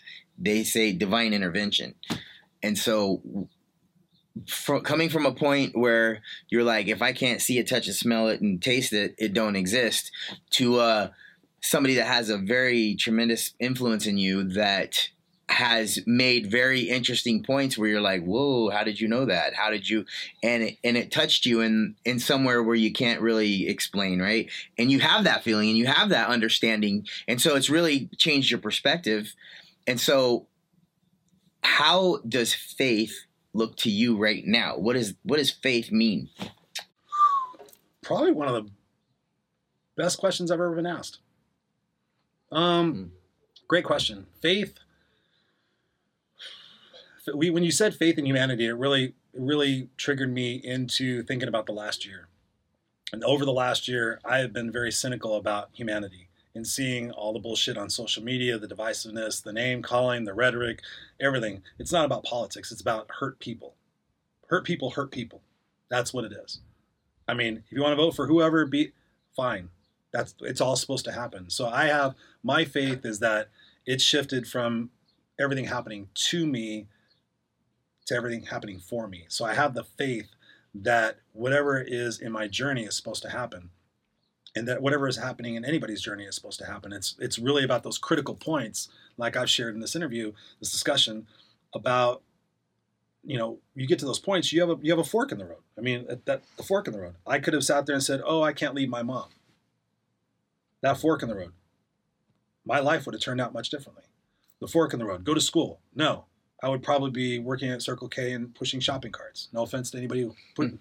I mean, trust me, there's some days where I would love to just do that, especially when I was in my corporate life. I'm like, man, I just want to do something simple because it's not about money, it's not about ego, it's not about numbers, it's about the impact. It's like you're talking about a Move. That is tremendous right there because that's what life is about. And once people start realizing what life is really about, then we can get to the humanity part. That's why I'm on the board of directors now for helphealhumanity.org.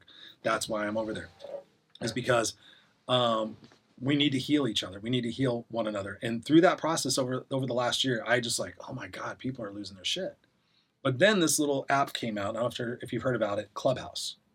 I have heard about it. I haven't been on it. People have said has have mentioned it to me, but So Clubhouse for me has been massively perspective shifting because literally, if you watch social media and you watch the news, which I don't, I hear about it because I'm in a house with two women who love to watch the news. so I do hear about it and they love to talk about it. I, I stopped watching the news like 10 years ago because I found myself at 11 o'clock at night yelling at the TV, but yet getting up in the morning and not doing anything about it. Oh, I'm mad about the sex trafficking. Oh, I'm mad about this. I'm mad about that. But I didn't do nothing. Nothing. What do I do? I go to work and talk about it with other people. Oh, can you believe what this is? And this is bullshit. And wasting valuable time when we could be changing the world or changing ourselves. Bitching about stuff that really doesn't even matter.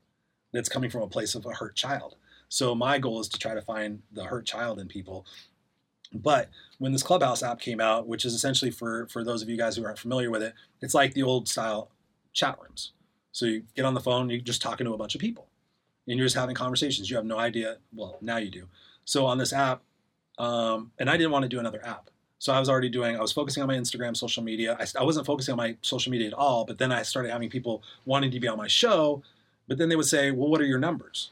I'm like, I really don't care what my numbers are. As long as one person hears it and is impacted, that's all I care about. I don't care about having 17 million downloads. I mean, ultimately, that's my goal and that's my vision. But for right now, I'm great because I know it's going to go in that direction. But I wasn't focusing on that. And then within, I had somebody say, Hey, you need to get on Clubhouse. And I'm like, Yeah, right. I'm not going to do another social media thing. I've got enough on my plate.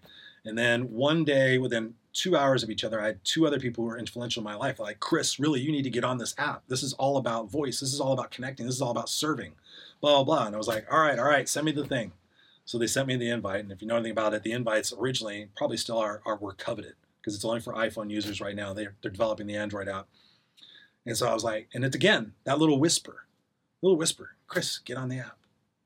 And I did not want to do anything more social. I was like, social. Everybody's a bunch of idiots on there. I don't want. I don't need any more idiots. No, no, no. And, but there was something that said, go do it. So I signed up for it and I learned quickly. It's basically like the Mall of America. If you took that place and you and you just took a giant area where you could go to any seminar you want. So I, I'm a visual, I'm a visual person. So literally, I imagine walking through a door and you're like, okay, I could go and learn about real estate over here. I can go learn about personal development here. I can go learn about yoga. I can go have a silent room here. I could go learn about Black Mm. Lives Matter. I can go into any room and become a part of a conversation or listen to a conversation um, for that connectedness. Because people were zoomed out. People were all zoomed out. People were stressed out. But what was crazy about this is I started going to these rooms and fully expecting like a pitch session or whatever else at a traditional seminar, hearing all these personal development experts, you know, doing all this shit. And I was blown away at the amount of compassion, love, empathy, everything that people in the rooms that I was attracted to were pouring into one another. Hmm. People were getting on like, I, I don't know what to do. I've been, I, I- lost my job, and I literally, um, you know, if it wasn't for for the fact they can't evict us right now, I'd be. And then people were just pouring in, and people weren't going, "Oh, hi, I'm Christopher Rausch, and I'm this, and I have this, and I have this." You know, people just like, "Okay, have you thought about that?" And just start pouring into one another. Then I would go check. You can see their profile linked to their social media. You go link to their social media, and you find out they have like 10 billion followers. You know, there's Wow, some wow. there's some you know Tony Robbins type of guy, but they're not in there flashing their ego. They're not in there flashing their numbers. Like they're not in there offering a program. They're genuinely trying to help humanity get stronger. Interesting. And in, in these rooms, there would be 10 people, 60 people, 100 people, and not once, Scott, not once did anybody say, "Hey, before I help you, who did you vote for? Hey, before I help you, do you what's your stance on abortion? Hey, before I help you, what's your stance on vaccines? Hey, before I help you, what color is your skin?" No. Everybody in that room, and if you look at the statistics, what studies say, 50% of us are divided. So you get a room of 20 people, 10 of us are one way and 10 of us are another. Chances are, if we're all friends, then most likely we'll be the same. But you take a random random sampling, you go to the grocery store and you tell everybody stop. 50% of us are like, yeah, you voted for Trump, you voted for Biden, socialist, yeah, and whatever. but not in these rooms. Cool. Never, not once. So when I talk about faith, faith for me is each of us taking responsibility first for ourselves, our self love, our self care. People aren't doing that. I've given uh, probably a hundred complimentary coaching calls over the last year, just as my way of giving back, just my way of saying, "Hey, listen, if you're struggling, I want to help you." And that's why I got out of the personal development industry because I found that a lot of people weren't really after that. And through these calls, and Tony Robbins had said this a long time ago, is when you've been doing this for a long enough time, you start seeing patterns. And for me, it was like I didn't really expect that, but I was I was asking these questions. It occurred to me to ask this question, and when I would hear people, I'm like, "Do you love yourself? Yes or no?" And I would preface it like, "You, the question I'm about to ans- ask you, I want you to answer as immediately as possible." And then we're on Zoom, so I can see their facial features. Like, do you love yourself? Absolutely, yes or no. Yeah, I think so. Okay, well there's there's the issue.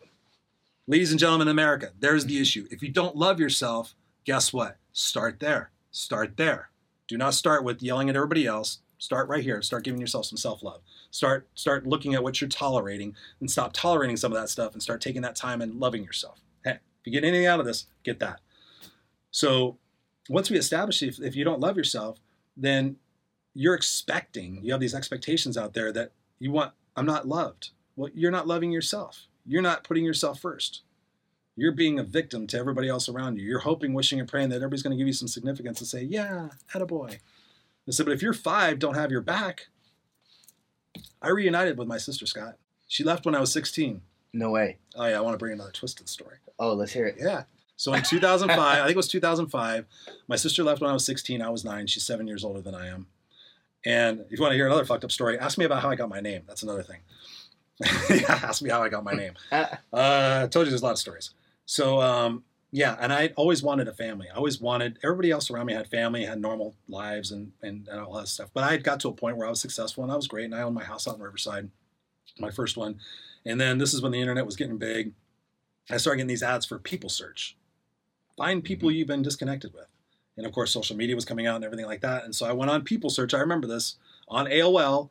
I think it was AOL or something like that, and I typed in Maria Roush, Maria G. Roush, and boom, came up, and it was like nine ninety five to buy the records. I'm like, I'm gonna buy it. I'm gonna buy it. Guess where she lived? no, somewhere close.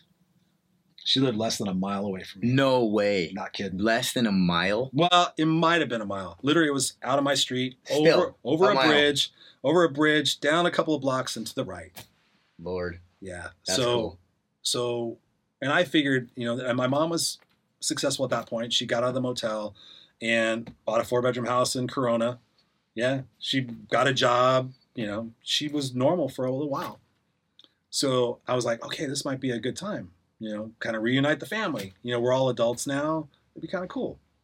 My sister hopefully has learned. My mom's in a little bit better place now. Um, let's try this. So I got in contact with her, and I was surprised. I was surprised because she'd been gone since she was 16. I remember when I said that her dad was normal and and you know educated Right. and everything. Right. Um, this is when I really found out about genes. When I found out about not the genes you wear, but the genes, Mhm. and you find I and I found out about victimhood and and all these stories that we tell ourselves. When I first met her, um, obviously I was surprised that she was older and she wasn't hadn't taken care of herself as well as I remember her being when I was younger. So That was like the first sign. Um, she smoked, which is not a problem. I think I spoke socially at that point. But as I got to know her, I found out she was exactly like my mom Mm. she had developed the same personality down to the, the house full of cats, down to the house full of books, down to the same occupation, down to the same excuses why why her life was fucked up and why everybody else was stupid, psychological disorders, Oh, all this other stuff. She turned out exactly like my mom. Exactly. And then she would apologize to me. She's like, "Oh, baby brother, I can't believe that you know you had to go through that with mom and being homeless and da da da da." And then she, she would ask me like, "So how did you turn out this way? How did you turn out this way?" I'm like, "I chose not to be like mom." And I did a lot of hard work. I read a lot of books. I went to therapy. I got coaches. I did a lot of self examination on myself and realized that that isn't the person that I wanted to be. I have tendencies like her, of course, but I wanted to like people. I wanted to love people. I wanted to help people. I wanted to be a good parent. You know, at that point, I wasn't a parent yet. And it, it just it blew my absolute mind that she had a normal life, but yet she never let go. Never. She's still. Wow. And I got us back together. And uh, the sad part was, as I told both of them, listen, behave. Mm, I'm the kid, right? I'm the kid. You two behave. Mm. Let's not talk about the past. Let's not blame each other. Blah blah. We're all grown. You have a house. You have a house. I have a house. Let's just try to be a normal family. And it kind of went on for a little bit. And then one night, I think it was Thanksgiving or something like that. I had Thanksgiving at my house, and there was cocktails. And all of a sudden, my sister goes, "We were we were talking. We were talking. I was like, this is actually going pretty. This is actually going pretty good." And my wife was there. And then all of a sudden, um, my sister goes, "Well, you know, that was your fault, mom." And I was like, "Oh Uh-oh. no!" And I, Uh-oh. I immediately Here said, the blame I, game. I immediately said, I immediately said, I'm like, no, no, no, no, no, no, we're not going there. No, no, my house, my rules. No, no, no, no. And then the conversation started getting like, you know, and I was like, oh, fuck, no. And then my sister started showing more of her signs. And unfortunately, I won't go into the rest of the story, but uh, ultimately I had to wish her well.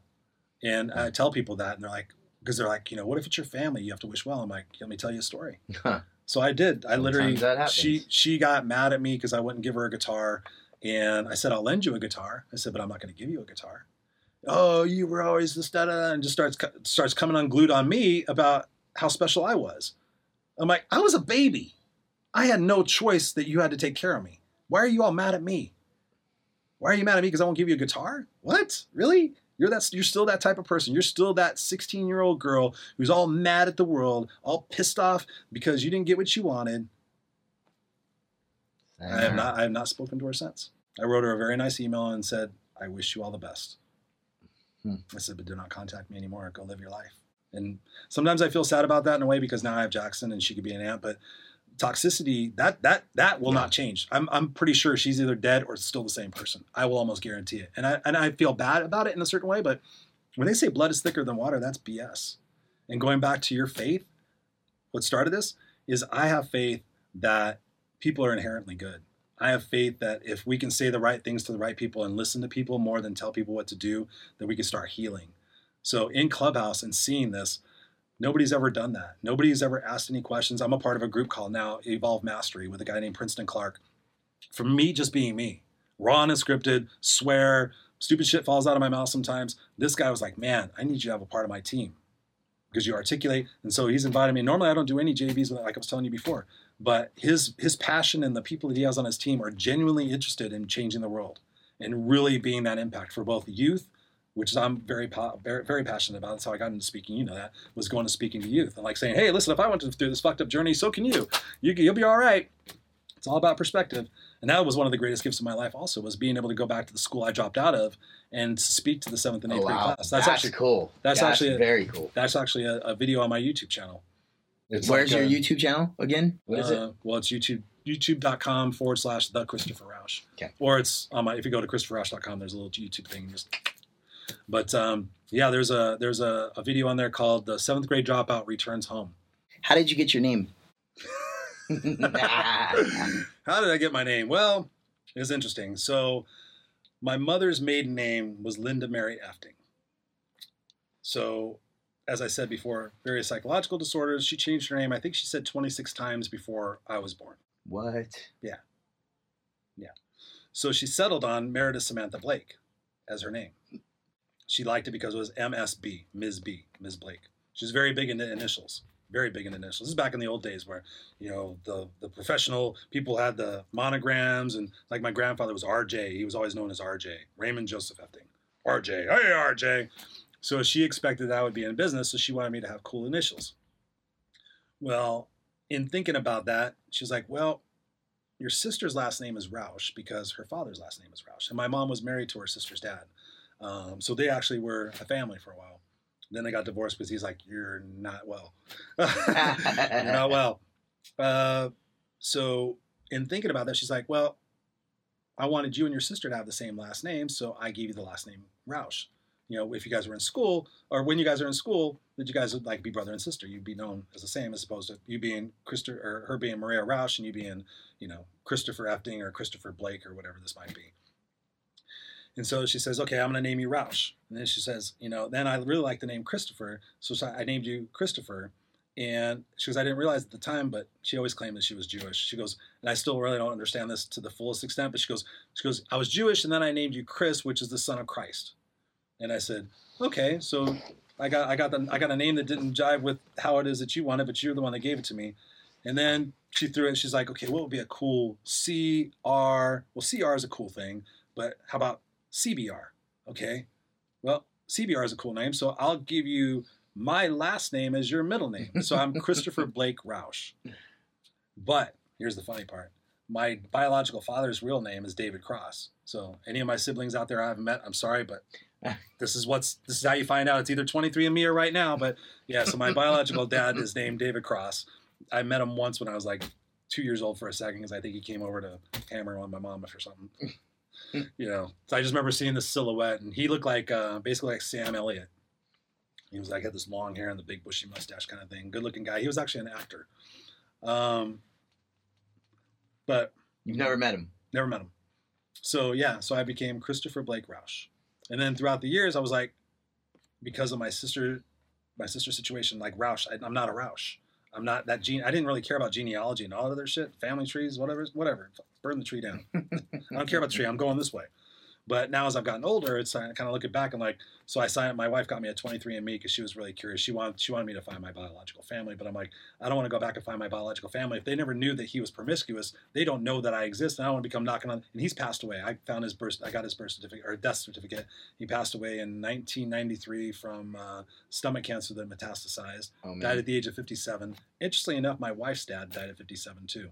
She had a psychic reading where his name came up in the psychic reading that her dad was present. So it was like they were chummy chummy. I don't know. Weird Whoa, shit. Weird that, shit. that is some weird shit. Yeah. So Christopher Blake Roush. That's how I got my name. And I've toyed around with changing it over the years, but I'm like, it's a label. Yeah. Yeah. It's not who I am. Again, it's like the gremlin. At first, you see it and you're like, ah, that person is poor or has bad taste. But then the next time you see him, you're like, oh, you know, that's Scotty. You look past that. So your name, I think, is is similar. There is stuff into a name where people can be judgmental, but the people, our people, after they know you, then they know you. And like my mom told me before, uh, you really know somebody if you know their heart. Yeah. And so I've thought about that, you know, and then I kind of argue with it in my head sometimes and but you know i think it's kind of it is kind of true she has a point there so if you know somebody's intentions if you know somebody's and i think if you know their heart then you'll you'll at least have a good guess on what their intentions are you never can tell but i have had a lot of um, situations dealing with people well where i knew their intent i knew what they were trying to do and I still was like, you know what, uh, it's okay. Benefit of the doubt. Here, create this situation where they can take advantage, but they won't do that because I, I want to be nice and I want to help people out and boom, you know. But it and it's just it's a learning lesson. Now, is it going to stop me? No, because that's who I am. I do stupid shit. I help people out, and I, you know what? I don't have to. I get to. Yes. And and that in my mind is an important little difference of the words that you say that make a big impact. I don't have to. I get to. So perfect. And and it just gives you that liberation where you're like, you know, so because if you ever feel like you're in a box, you're like, fuck this. I don't want to be in a box. I don't want to be stifled. I don't want to be stagnating. I don't you do mm-hmm. not have control over me. I'm going to do what I say I'm going to do, and screw you if you think otherwise. And so it's not. Anyway, so by getting to, you are not your own prisoner. You are your own savior. so. Yes, sir. So anyway, and um, to your point about the gremlin, because you mentioned it a few times. Yes. What's that gremlin worth now? Oh, good point. See, gremlin may be seen as something when it starts out, but over time it ages and now it becomes unique. So now 1972 Gremlin is worth a lot because it's Good unique. point. Um, Boom. for for tho- for those of you for those of you, I'm not sure if we had the conversation. I think we had this conversation off camera, but we were talking about people judging, and basically, if somebody comes to your house and they pull up in a 1972 Gremlin, you're gonna look out there for the first time and you're gonna judge. You're gonna say, "Well, that person is poor, or that person has bad taste, or that person has I don't know whatever some kind of negative thing." Because let's face it, 1972 Gremlins are not the most beautiful uh, car out there, and so, but you get to know that person, and then the next day they show up, you'll see the Gremlin, but your judgments kind of fly away because it doesn't matter and you say, "Oh, there's Scotty," or whoever's driving, and that's and that's the point. So in a name and anything else, it matters at first for a second, but then it doesn't. So you know, wh- whatever that's worth. If that's something, you know, if the shoe fits, wear it. If not, whatever. but is there? I think we've covered some pretty good ground, man. Quite a bit. Yeah. Quite a bit. Just just the surface. Yeah, and I, th- I think we, I think we set it up. I think we teed it up for another conversation down the road. Absolutely. as Anytime. well. Anytime. I would love to come back, man. It's been a great conversation with you, man. Very cool. All right. Well, again, so you've mentioned where so uh, Christopher Blake Roush or YouTube backslash the Christopher Roush. YouTube.com, the Christopher Roush, or www.christopherroush.com. Best place. Just go there, all the social media there. Connect with me on Facebook, Instagram, Clubhouse. What's your Instagram? Instagram is uh, at Christopher Roush. Okay. Sometimes I enough. sometimes I brand it. I've, I've gotten kind of confused now because I've started branding No Excuses Coach. So, but yeah, Christopher. If you just Google Christopher Roush, I come up. Me and a doctor. Okay. Perfect. Perfect. You, uh, Save doctor. Doctor Christopher. Doctor Cordo. Doctor Feel Good. I used to be called that, but I was dealing drugs. Not really. I'm just that kidding. well, uh, now now you're dealing positivity. Oh yeah, Positivity from negativity. possibility. I like Sure. it's it's spin, right? See positive and negative. But anyway, for all of you guys that tuned in, thank you so much for listening to the podcast. And if you have a minute, go check out Christopher Roush. He's got a unique style. He definitely has a unique story, as you've heard. And we can all glean insights from his experience. So, again, thank you, Christopher Roush, for appearing on the show. You were good. You were I great. love it. I love it. No, it was a great conversation, man. You asked great questions, and I really appreciate being here. Awesome. All right, cool. Well, until the next time, all of you people in podcast land, see you later, alligator.